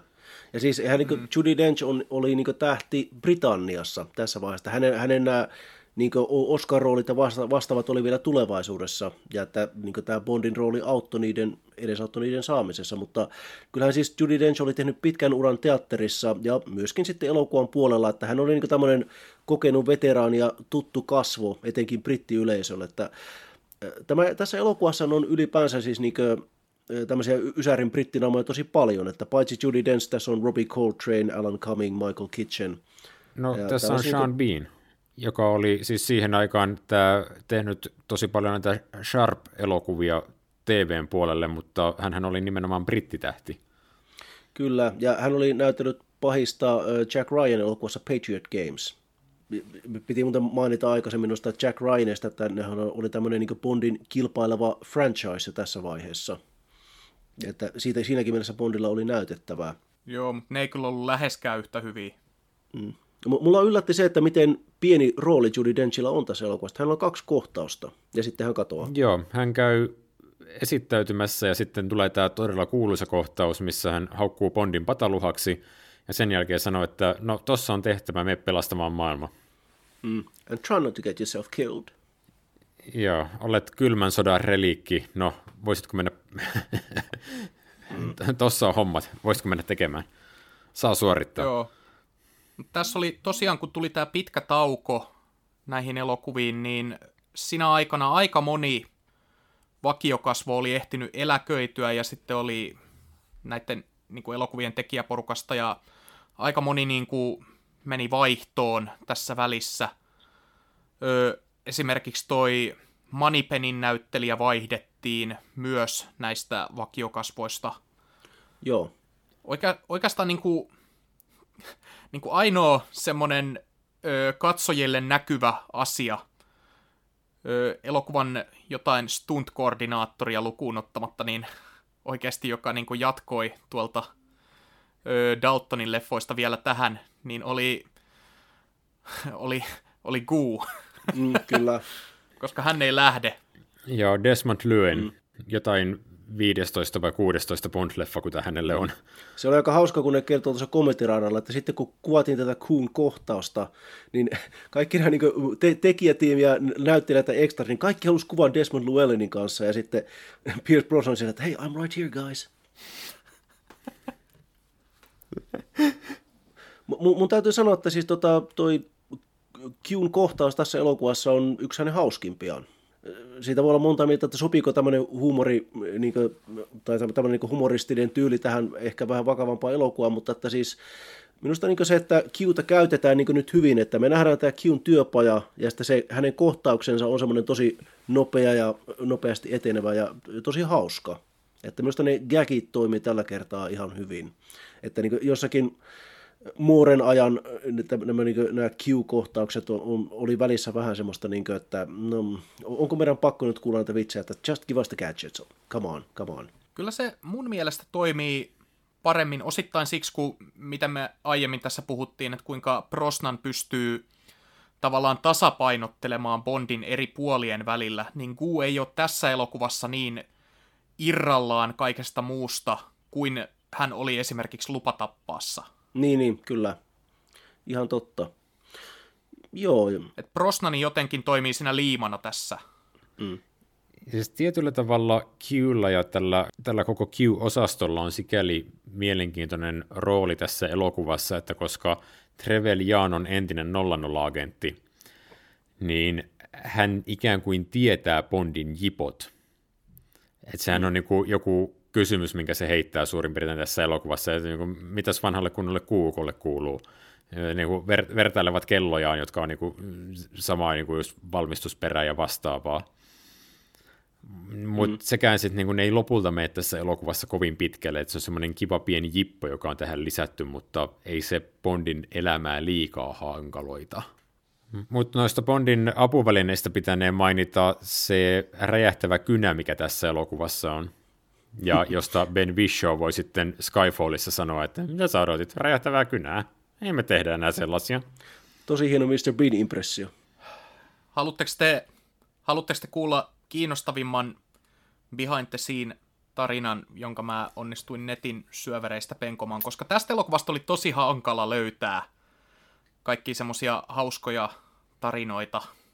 Tarkoitatko sä, Joonas, että kun sä et löytänyt hauskoja tarinoita, niin tätä elokuvaa tehdessä kukaan ei meinannut kuolla? No joo, Tosi pettynyt. Jotain kertoo se, että kun Alan Cumming puhuu tästä elokuvasta, niin hän kertoo aina niin kuin kaksi tarinaa. Toinen on se, kun hänen päälleen kaadettiin vahingossa nestemäistä typpeä, joka niin kuin, ö, poltti hänen päänahkaansa siinä hänen kuolinkohtauksessaan. ja toinen on sitten se, että kuinka vaikeeta sitä kynätemppua oli opetella. Ja sitten kun hän tuli kuvauksiin, niin niillä oli erilainen kynä. Oh no. Siis kato, nämä on ne kaksi tarinaa. Toi yksi asia, mikä jos verrataan vanhoihin Bond-leffoihin, niin mikä tässä ei tule takaisin, on Felix Leiter. Felix oli vissiin syötetty haikaloille tuossa edellisessä leffassa, joten tässä Bondin apuna on Jack Wade-niminen jenkkiagentti. Joo, ja me saamme takaisin Joe Don Bakerin. Joo, vanha kunnon asekauppias palaa takas parin elokuvan tauon jälkeen. Niin, kyllä. Brad Whitaker. whose bright idea was that? Se on kyllä mielenkiintoinen, että ne otti takaisin tyypin, joka oli oikeasti ollut, mitä, siis kahdeksan vuotta aikaisemmin elokuvan pahiksena. Ja nyt ne ottaa sen takaisin tämmöiseksi niin kuin puolivakituiseksi jenkkiagentiksi, joka tehtävä on auttaa Bondia Venäjällä. Tässä taitaa olla taustalla se, että siis Jordan Bakerilla ja Martin Campbellilla on yhteistä historiaa, että he olivat tehnyt tämän Edge of Darkness TV-sarjan, mistä vissiin Bondin tuottajat oli heidät molemmat bongannut aikanansa. Ja että, e, mä luulen, että vissiin Campbell oli se, joka palkkasi tämän vanhan kaverin nyt sitten uudestaan Bondeihin takaisin. Mutta ei, kyllähän tämä siis tämä Jack Wadein hahmo, niin ei se nyt hirveän huono ole, että myöhemmin, myöhemminhän me sitten saadaan, siis Die Another Dayhin tulee Michael Madsen, ja se on niin kunnon, että what the fuck are you doing here? Koitetaan vielä nyt hillitä, me päästään siihen elokuvan haukkumiseen tuossa muutaman jakson Joo. päästä. Kyllä, kyllä, niin päästään. T- tässä elokuvassa kameran edessähän ei näy ihan kauheasti tosiaan kasvoja aiemmista elokuvista, mutta kyllä tuolla kulisseissa vielä hengaa tuttua väkeä. Esimerkiksi tuotantosuunnittelija Peter Lamont jatkaa hommia, ja kun me ollaan sanottu, että tämä on perheyritys, niin pitäisiköhän mainita, että hän oli tässä kohtaa jo monta leffaa sitten tuonut oman poikansa Neil Lamontin myös näihin elokuviin tekijätiimeihin. Mutta yksi nimi, jonka mä ehdottomasti haluan mainita, on Derek Meddings, joka siis oli edelleen tekemässä tämän elokuvan pienoismalleja, ja Joo. jestas, tämä näyttää hyvältä. Joo, se, se on kyllä se on kommenttiralla ihan uskomatonta, kun ne niin kuin, nämä, siis Wilson ja sitten Martin Campbell, niin kuin, kun tavallinen kohtaus jostakin maisemasta, niin toteaa, että that's a model, that's a model, that's a model, merenranta, that's a model. Joo, joo, ja se niin yks, yksityiskohtainen metsä, joka niin kuin vilahtaa jossain tauva, ta, taustalla, that's a model. Ja niin, sitten niin. siellä on tietenkin tämä äh, Trevelianin tukikohta, koska Bond-pahiksella pitää olla aina tukikohta, mihin hyökätään, joka on siis satelliittilautanen, joka on jemmattu keskelle viidakkoa niin, että se on naamioitu järveksi, ja se järvi tyhjennetään. Älkää kysykö minne, älkää kysykö millä se täytetään uudestaan, mutta se on vähemmän yllättäen pienoismalli, ja se näyttää täysin aidolta. Se näyttää mm, aivan kyllä. hemmetin vakuuttavalta edelleen, 25 vuotta myöhemmin. Niin, niin. Camelot, Camelot, it's only a moro, Shh, shut up. Mutta siis tiedät, tiedättekö te, minkä takia ne joutuu rakentamaan sen järven pienoismallin? Koska ne ei löytänyt pyöreää järveä. Kyllä. Se kohtaus kuvattiin Puerto Ricossa, missä siis on oikeasti tämä satelliittilautanen, mitä siinä finaalissa käytettiin, niin siellä oli maaston muotojen takia ainoastaan pitkulaisia järviä. Mm. Eli ei satelliittilautasen muotoista järveä, joten koko homma mm. piti tehdä pienoismallina. Ja Derek mm. Meddings teki työtä käskettyä. Kyllä.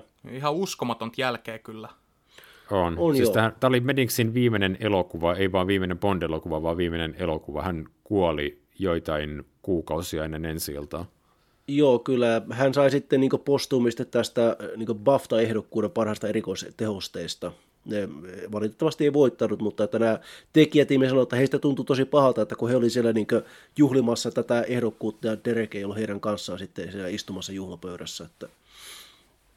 Mutta että he went out with a bang, niin sanotusti. Että kyllä todella hienoa työtä. Joo, siis se yksityiskohdat, mitä niin kuin näissä hänen pienoismalleissaan läpi tämän elokuvan siis esi- esiintyy, niin se on todella vaikuttavaa. Oliko se niin, että Medings oli tullut elokuvasarjaan mukaan alun perin tuohon Mooren ekaan leffaan 70-luvulla? Mä en ole nyt ihan varma, mutta hän on siis niin ollut tässä leffasarjassa mukana vuosikymmeniä. Joo, saattoi olla jopa. Mutta joo, kyllä, tosiaan, että joo, Derek Merings ja sitten Peter Lamont, niin kuin mainitsit, mainitsit jotain tuotantosuunnittelijana. Joo, ja tätä ö, musiikki säveltämismahdollisuutta tarjottiin vielä John Barrylle, mutta Barry kieltäytyi. Joo, kyllä. Ja että sit, sittenhän se meni sitten tota Luc Bessonin säveltäjälle Eric Serralle. Ja siitä tuli sitten tämmöinen, sanotaan se on Bon Score, jolla ei ole hirveän paljon faneja. Joo, se ei ole välttämättä huono, mutta se ei ole se on aika lailla unohdettava ja yksi sen ongelmista on se, että koska Serra ei ollut te- tekemässä mukana tätä elokuvan tunnusbiisiä, niin sit sitä Golden Eye-kappaletta ei käytetä tässä elokuvan varsinaisella skorella mitenkään motiivina, mikä on Bond-sarjalle tosi ominaista. Ja kyllä se mun mielestäni satuttaa tätä skorea, vaikka Serra koittaa tehdä tässä sinänsä ihan kivoja jippoja, mutta ei tämä oikeasti jää mieleen. Joo, se on vähän semmoista, semmoista funky porn music juttua. Ja siis varsinkin kun puhutaan siitä, että kuinka tota GoldenEyen teemaa ei käytetä motiivina tässä musiikissa, niin Tina Turner hän on erikseen haastatteluissa sanonut, että häntä viehätti tässä tunnuskappaleessa eri, erityisesti se, että se ei kuulostanut liian biisiltä, että liikaa sellaiselta kappaleelta, jonka voisi laittaa radioon, ja se ei kuulosta elokuvalliselta, vaan se kuulosti sekä elokuvalliselta että myös singleltä, jolla on hittipotentiaalia. Joo, se, se kappale on minusta ihan ok. Joo, ja siis mun mielestä Turner on tossa niin nimenomaan asian ytimessä, että se tunnari nimenomaan kuulostaa elokuvalliselta, mutta jos sä kuulet sen radiossa, niin se ei kuulosta liian elokuvalliselta. Mm. Joo, se ei mitenkään jää sen oman kontekstinsa vangiksi, että jos tämän kuulee radiossa, niin ei tule sitä ajatusta, että hei, toi oli se ponttunnari, vaan että se, sitä pystyy kuuntelemaan myös omana biisinään. Mm. Mm. Ja voiko vielä tuosta tunnusmusiikista, niin siihen liittyen, niin mä haluan vielä kehasta erikseen tota alkutekstijaksoa, että mä rakastan sitä, kun siinä käytetään tätä vanhaa neuvostoliittokuvastoa. Siinä on naisia hakkaamassa paskaksi tota sirppiä ja vasaraa ja niin näet patsaat murenee siinä. Kun tässä sarjassa kuitenkin näissä aiemmissa elokuvissa on nähty ihan kaikenlaista, niin kuin, että joo, vähän neonvaloa siihen naisiin, maalataan niille jotain tämmöistä, maalataan niille jotain kasvomaaleja tai jotain niin kuin, mm. että ne alkutekstijaksot oli tuossa 80-luvulla varsinkin mennyt tosi laiskoiksi. Niin tässä elokuvassa se oikeasti sitoo tämän elokuvan niin kuin teemoja yhteen. Joo, pitää näistä uusista tekijöistä mainita myös Daniel Kleinman, joka korvasi Morris Binderin, joka oli kuollut tässä, olisiko ollut vuonna 1991, ja siis Daniel Kleinman on todella ilmiömäinen, ja se on tosi mukavaa katsoa näitä hänen Brosnanin leffoja ja Craigin leffoja, että hän sitä, että miten hän ikään kuin kehittyy pala palalta ja onnistuu aina vielä tekemään jotain vielä monimutkaisempaa ja kiehtovampaa, ja näiden hänen alkutekstijaksojen symboliikka on jotenkin tosi, se on rikasta, mutta helposti lähestyttävää, ja ne on mm. visuaalisesti mm. näyttäviä silti. Joo, taisi olla niin, että toi Daniel Kleinman ohjasi ton Lupa tappaa leffan niin tämän tunnarin musiikkivideon, että hänet niin siitä bongattiin jotenkin tähän. Olisiko se ollut, että jossain päin maailmaa joku kommunistinen puolue, mikä oli jäljellä, saattoi olla jopa Venäjällä, niin pahastui tästä alkutekstijaksosta, niin kuin, että siinä näytetään, että se asia, mikä tuhoaa kommunismin, on naiset korkkareissa ja riehumassa lekan kanssa. Ja tässä ei oteta kommunismia vakavasti. Ok. Joo, joo. No voi hitsi. Joo, kyllä niiden lekan heiluttajien pitää olla semmoisia lihaksikkaita nuoria miehiä niin kuin näissä vanhoissa julisteissa. Toi, nyt kun tästä elokuvasta on puhuttu aika paljon, niin pakko puhua tämän elokuvan toimintakohtauksista. Siis, koska tämä elokuva mun mielestä niin kumminkin muistetaan nykyään ennen kaikkea hyvänä toimintaleffana. Ja Martin Campbell osaa ohjata toimintaa todella hyvin. Ainakin tässä. Hänellä on urallaan tietenkin myös huteja, mutta siis se, että miten tässä jokainen toimintakohtaus rullaa todella nätisti ja dynaamisesti. Tätä on ilo katsoa. Ne tempaa mukaansa. Joo, kyllä. Tämähän niin alkaa tällä kuuluisalla benchihypyllä. Eli heti, heti alussa niin reväytetään tämmöinen niin vanhan koulukunnan, voisiko sanoa ilmastuntti tähän niin esille, että no niin, nyt aloitetaan tämmöisellä päätä huimaavalla hengenvaaraisella stuntilla, ja että tästä on hyvä lähteä. Se oli vielä aikanaan maailmanennätys benssihyppy tuollaisesta niin kuin, ö, fiksatusta kohteesta, eli tässä tapauksessa niin kuin, ihmisten rakentamasta padosta. Joo, Joo sieltä reunalta. kohteesta. Se oli jotain 200 metriä, mitä siinä hypättiin. Mm, mm. Joo, ja ilmeisesti se saatiin purkkiin ekalla yrittämällä. Joo, stuntmies ei kuulemma halunnut hypätä toista kertaa. Ja se stuntmies jossain ekstrassa mä en nyt hänen nimeään muista, mutta sanoi siitä, että hänellä oli niin kuin onni, että kun se näkee siinä sitä hyppyä kuvatessa, kun hän putoaa alas, että hän saa niin kuin ihan viime tingassa sen aseen vedettyä sieltä holsterista ja laitettua sen siihen eteen, koska sen piti leikkautua niin sitä Brosnanin kuvaa varten. Et, ja just kun hän saa sen niin kuin tähän eteensä, niin se niin kuin hyppää ja katoaa niiden kivien taakse. Joo että se niin kuin onnistui ihan täydellisesti ekalla kerralla, niin toista ottoa ei periaatteessa kyllä edes tarvittu. Hmm. Se on sinänsä hauska, että Piers Brosnanilla on kuva korkean paikan kammu, niin hän, häntä ei ikinä saisi sinne johonkin niin benji-hyppyä tekemäänkään. Mutta mitä, mitä tulee tänne elokuvan toimintakohtauksiin, niin mun on pakko nostaa esille vielä tämän elokuvan tankkiralli Pietarissa, mikä on toimintakohtaus, mitä mä en vaan usko, että jos Bond-sarja nykyään haluaisi mennä tekemään tämän Pietariin, niin niitä ei päästettäisi. Mutta eihän sitä kohtausta kuvattu Pietarissa. Ei kokonaan. Osittain ei. kyllä. Joo, mutta siis kaikki ne kohtaukset, missä ne hakkaa mäsäksi näitä niin monumentteja, niin ne, ne, on, ne on lavastettu itse asiassa Leavesdenin studiolle, koska Pinewoodin ei pääse kuvaamaan. Siellä oli Sean Connerin tämmöinen kuningas Arthur-leffa First Night menossa – ne ei päässyt kuvaamaan Bondia sitten Pinewoodille. Joten ne sitten otti tämmöisen vanhan lentokonetehtaan Leavesdenistä ja lavasti sinne kaikki nämä niin kaikki sisäkuvat ja sitten siellä niin sen tehtaan takapihalla lavasti tämän Pietarin, jossa ne sitten ajeli tosiaan menemään. Että muutamia kuvia otettiin myös Pietarissa, mutta siellä ei esimerkiksi Pierce Brosnan ei käynyt kuvaamassa Venäjällä yhtään. Mutta että ne otti, niin kuin, ne otti muuta, muutaman kuvan siellä ja sitten niin loput lavastettiin Okei, okay, I stand corrected. Mä muistin, että siinä olisi ollut muutama kuva jotenkin Pietarista ja että sitten olisi niin kuin pitänyt tapella, että ne sai sen hoidettua, mutta...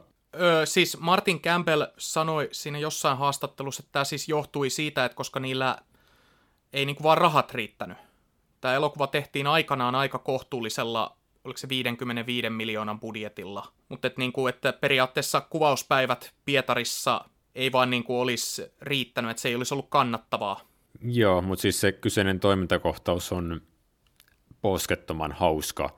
Se on vähän ehkä semmoista, tehdään nyt stunttia stuntin vuoksi, mutta edelleenkin se kuva, kun Bond lähtee takaa-ajoon tankin kanssa ja se tankki esitellään siihen niin, että se vaan ajaa seinän läpi. Ihan selkeästi niin kuin se ajaa sen seinän läpi joltain jalustalta, koska se niin kuin ajaa sen seinän läpi joltain puolen metrin korkeudelta. Mutta mä nauran edelleen joka kerta, kun se tapahtuu, ja siinä hyvin perä, pian tulee perään kohta, jossa Bond ajaa sillä tankilla risteykseen, ja sitten niinku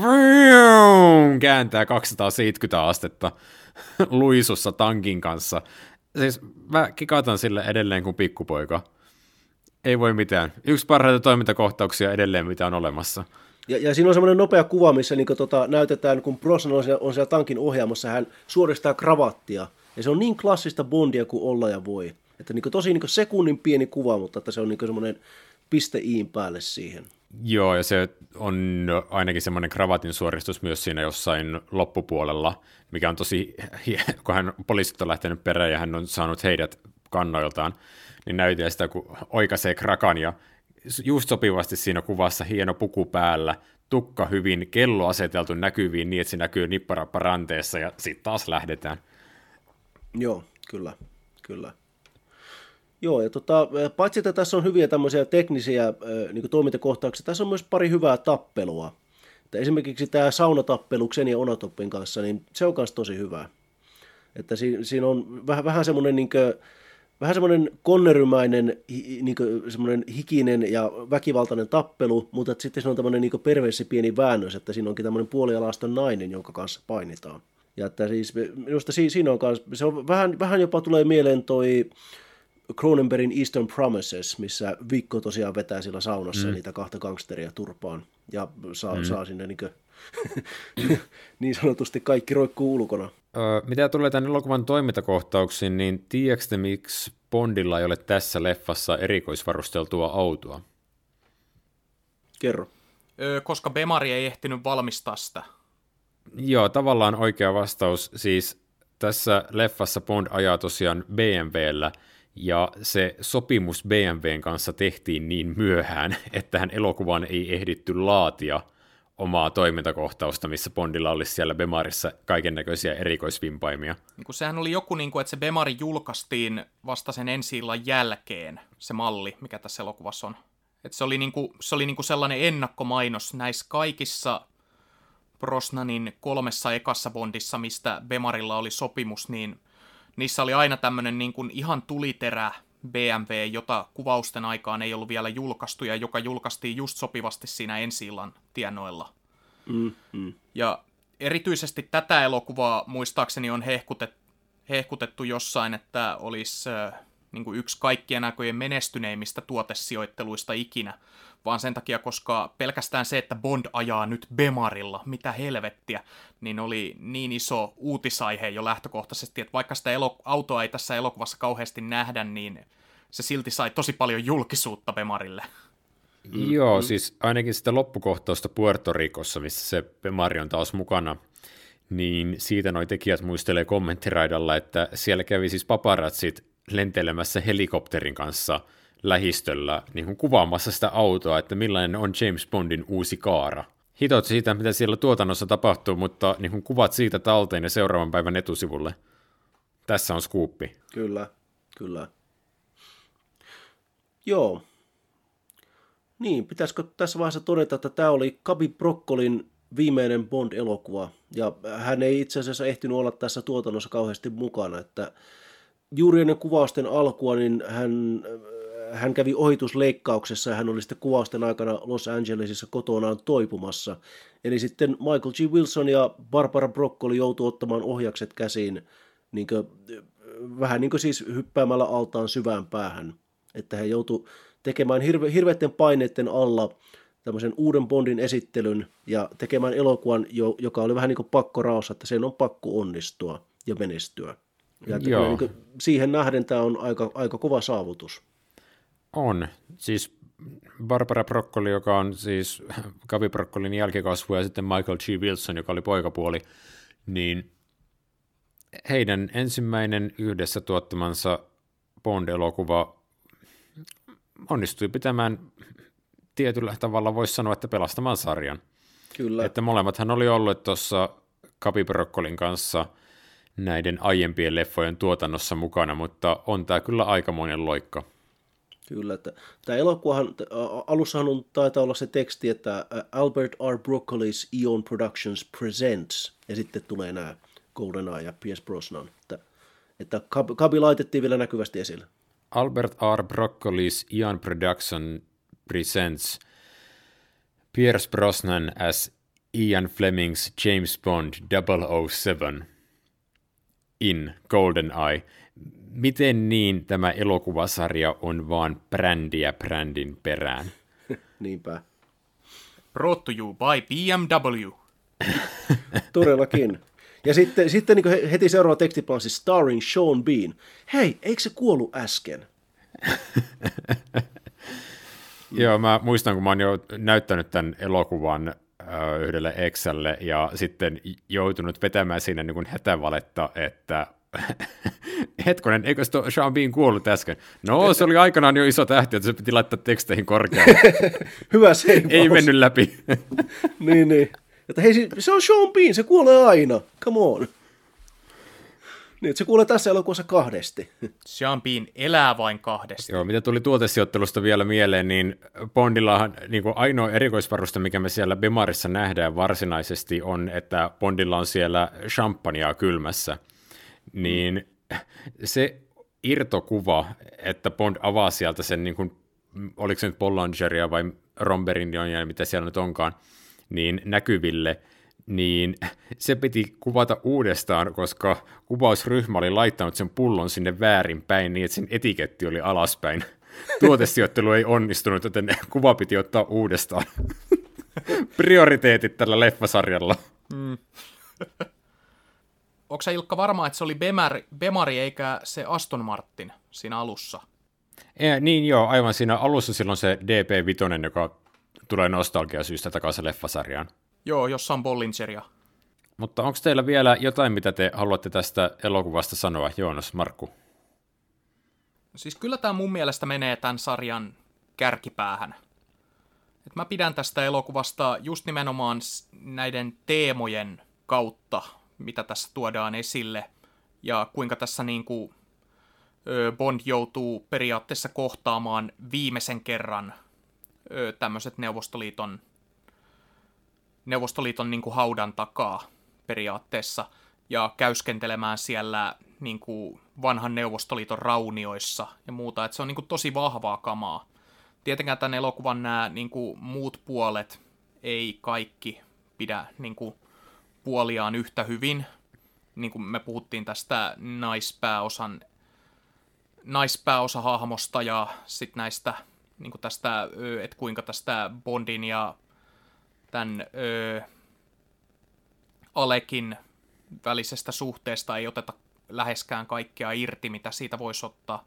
Mutta siitä huolimatta tämä elokuva niin kun mulla nousee ihan sarjan kärkipäähän puhtaasti sen takia, että tässä on niin tosi temaattisesti vahvaa kerrontaa ja tämmöisiä niin tosi vahvoja kuvia ja symboliikkaa ja sitten vielä niin kuin sarjan ihan parhaimmistoon kuuluvia toimintakohtauksia. Joo, kyllä mä oon pitkälti samalla linjalla. Mä en ehkä ihan niin kärkipäähän tätä heittää suurelta kädeltä, mutta kyllä tämä siis niin Pierce Brosnanin debyytti on tosi itsevarma ja tosi niin hyvälaatuinen ja semmoinen niin siis Martin Campbell vetää tämän tosi varmalla otteella tuo homman kotiin. Että ei tästä kauheasti niin oikeasti valittamisen aihetta löydy. Että sitten, sitten kun alkaa vähän raaputtamaan sitä pintaa, niin löytyy vähän tällaista onttoutta, mutta hei, tämä on toiminta-elokuva, tämä on Bond. Let's just enjoy it. Tämä on oikein hyvää ysäritoimintaa, mutta mä toistan sen kommentin, minkä mä aiemmin tein, että kyllä mä vähän petyin tähän uudelleen katselulla.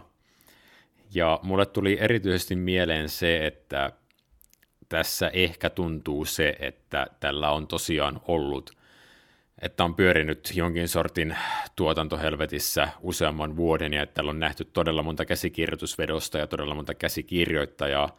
Että ennen kuin tässä edes päästään siihen Golden Eye satelliittiin käsiksi, niin täällä muun muassa niin pahikset käy pöllimässä helikopterin, jolla he voi pölliä sen Golden Ain.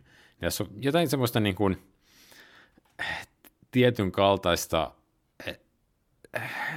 niin kuin ylimääräisiä palasia, mistä mä nyt en ole ihan varma, että onko nämä niin kuin eri palaset aina jäänteitä eri kerroksista, mutta musta tuntuu, että tällä olisi vielä yksi käsikirjoituskierros voinut tiivistää tätä. Mm, kenties. Ja siis niin kuin toi Campbellhan toteaa tässä kommenttiraidalla, että kun tämä elokuva oli saatu suurin piirtein kasaan, niin siitä vielä poistettiin 12 minuuttia. Että Joo. sieltä ainakin niin kuin Venäjä-jaksoista poistettiin joku kokonainen lyhyt kohtaus, mikä sitten korvattiin tällä Joe Don Bakerin hahmon vetämällä voice-overilla tyylisesti. Joo. Niin kuin, että tässä on vähän semmoista niin kuin ilmantuntua, mutta sitten tosiaan aina kun tässä pärähtää toimintakohtaus pyör- pyörimään, niin jestas tämä rullaa nätisti ja on mm. todella viihdyttävä. Joo. Joo, tuosta tuli, kun sä mainitsit tuon käsikirjoituksen, niin tämän alkuperäisen tarinan kehitteli tämmöinen tyyppi kuin Michael France, joka on, hän on siis niin kirjailija ja käsikirjoittaja. Ja hänen taustansa on se, että hän oli alun alkujaan James Bond funny, jopa siinä määrin, että hän oli 70-luvulla oma niin James Bond funny-lehti nimeltä Mr. Kiss Kiss Bang Bang. Ja että hän, hän on ollut niin siis Bond-fani todella pitkältä ajalta. Ja tota, tämä Michael France sitten tosiaan kirjoitti sen ensimmäisen version ja sitä sitten myöhemmin niin muut käsikirjoittajat paranteli tai ehkä huononteli, jos halutaan sanoa. Mutta että minusta niin aika mielenkiintoinen, niin että, tämä, että tämän leffan on tosiaan kirjoittanut joku tyyppi, joka niin tuntee James Bondin todella hyvin ja että niin tietää, mitä, mitä niin tämä kaipaa tämä elokuva. Toimintakohtauksia, vähän seksiä, vähän huumoria ja sitten Q heittämään pari läppää sinne ja että kyllä tämä niin semmoisena, semmoisena kokonaisuutena, niin kuin, että kyllä tästä niin hyvä mieli jää. Niin sä Markku esittelit Michael Fransin Bond-fanina, joka on päässyt tekemään Bond-leffaa, niin sä varmaan tarkoitat, että Barbara Broccoli ja Michael G. Wilson, Minäkö? ottakaa yhteyttä. Pois se minusta. Me ollaan yllättävän edullisia. Mä en ole edullinen muuten. Okei, hei, heitetään, mä en halukkaasti tylyttää, mutta että tuota... Eli sä, sä et ole Famke Jansson? No joo, en kyllä. Siitä tankkia, josta niin siinähän tosiaan lähtee, pärähtää soimaan tämä James Bondin teema. Ja siis se oli tuottajien vaatimus, koska tämä e- Eric Serra halusi tehdä tämmöisen oman skoren, ja hän ei halunnut käyttää tätä James Bondin tunnaria oikein missään, niin sitten he toivat toisen säveltäjän niin mukaan, joka sitten laittoi sen sinne tämän klassisen James Bondin teeman soimaan, koska se jotenkin he tunsivat, että hei, nyt, nyt, nyt on niin komea kohtaus, että nyt se on tähän saatava, että Mulla, mulla jopa niin tuntuu siinä alussa, kun to, tässä on tämä kohtaus, missä Bond ottaa kiinni sen putoavan lentokoneen, menee hyttiin ja sitten saa viime hetkellä vedettyä sen ylös, niin siinä olisi pitänyt lähteä soimaan James Bondin teema. Että kun se lentokone katoaa sinne vuoren taakse, sitten se nousi, että tänä, tänä, tänä. Ja että vähän niin kuin, että no, come on, se on ollut täydellinen siihen kohtaan. Mutta että onneksi, onneksi tuottajat sitten niin piti päänsä ainakin sen tankkia jossa, että hei, pitää meidän saada tämä vanha kunnon teema soimaan tähän. Että vaikka, vaikka tehdään uutta Bondia ja Ysärin Bondia, niin kyllä me kaivataan sitä klassista otetta myös. Ja hyvä niin. Hmm. Hmm. Joo. Kuuden vuoden tauon jälkeen James Bond palasi valkokankaille ja osoitti, että sarjalla on edelleen paikkansa yleisön sydämissä. Ja se, että mihin tästä lähdettiin, niin se selviää sitten meillä seuraavassa jaksossa, kun James Bond palaa keskuutemme seikkailussa – kun huominen saa odottaa. Eikö mikä se oli? Mä luulen, että sä heitit vitsillä tuon. It was a joke. No joo, okei, okay, tässä kohtaa ollaan selkeästi jo siinä pisteessä, että vitsit pitää selittää. Kuka ikinä tämän leikkaakaan, laittakaa poikki. Joo, ei, ei laiteta vielä poikki. Sanotaan vielä hyvästi Diana Riggille, joka edellisen nauhoituksen jälkeen poistui keskuudestamme. Ja oli ehkä vahvin Bond-tyttö ikinä. Se on kyllä sääli, siis Diana Rick hyvin samalla tavalla kuin Judy Dench, vaikka on tehnyt uraa elokuvissa, niin sitten on myös tosi tunnettu tähti Britanniassa teatterin kautta, niin hän ei ole ehkä yhtä tunnettu meillä kuin mitä hän oli Briteissä, ja mikä on sitten tietyllä tavalla todella sääli. Et kun hänen muihin elokuvarooleihin on törmännyt, niin kyllä hänessä oli sitä samaa tulta ja tappuraa mikä mm. oli sitten Tracyn hahmossa hänen majesteetinsa salaisessa palveluksessa. Mm. Tell Cersei it was me. James Bond palaa keskuuteemme seuraavaksi elokuvassa Kuolema ei koskaan riitä. Kuolema saa huomista. Ei kun, Kuulet mitä? vain kahdesti, Sean Bean. Sean Beanille ei kaksi kertaa riitä. Niinpä. Kuolet vain huomenna. Seuraava jakso saa odottaa.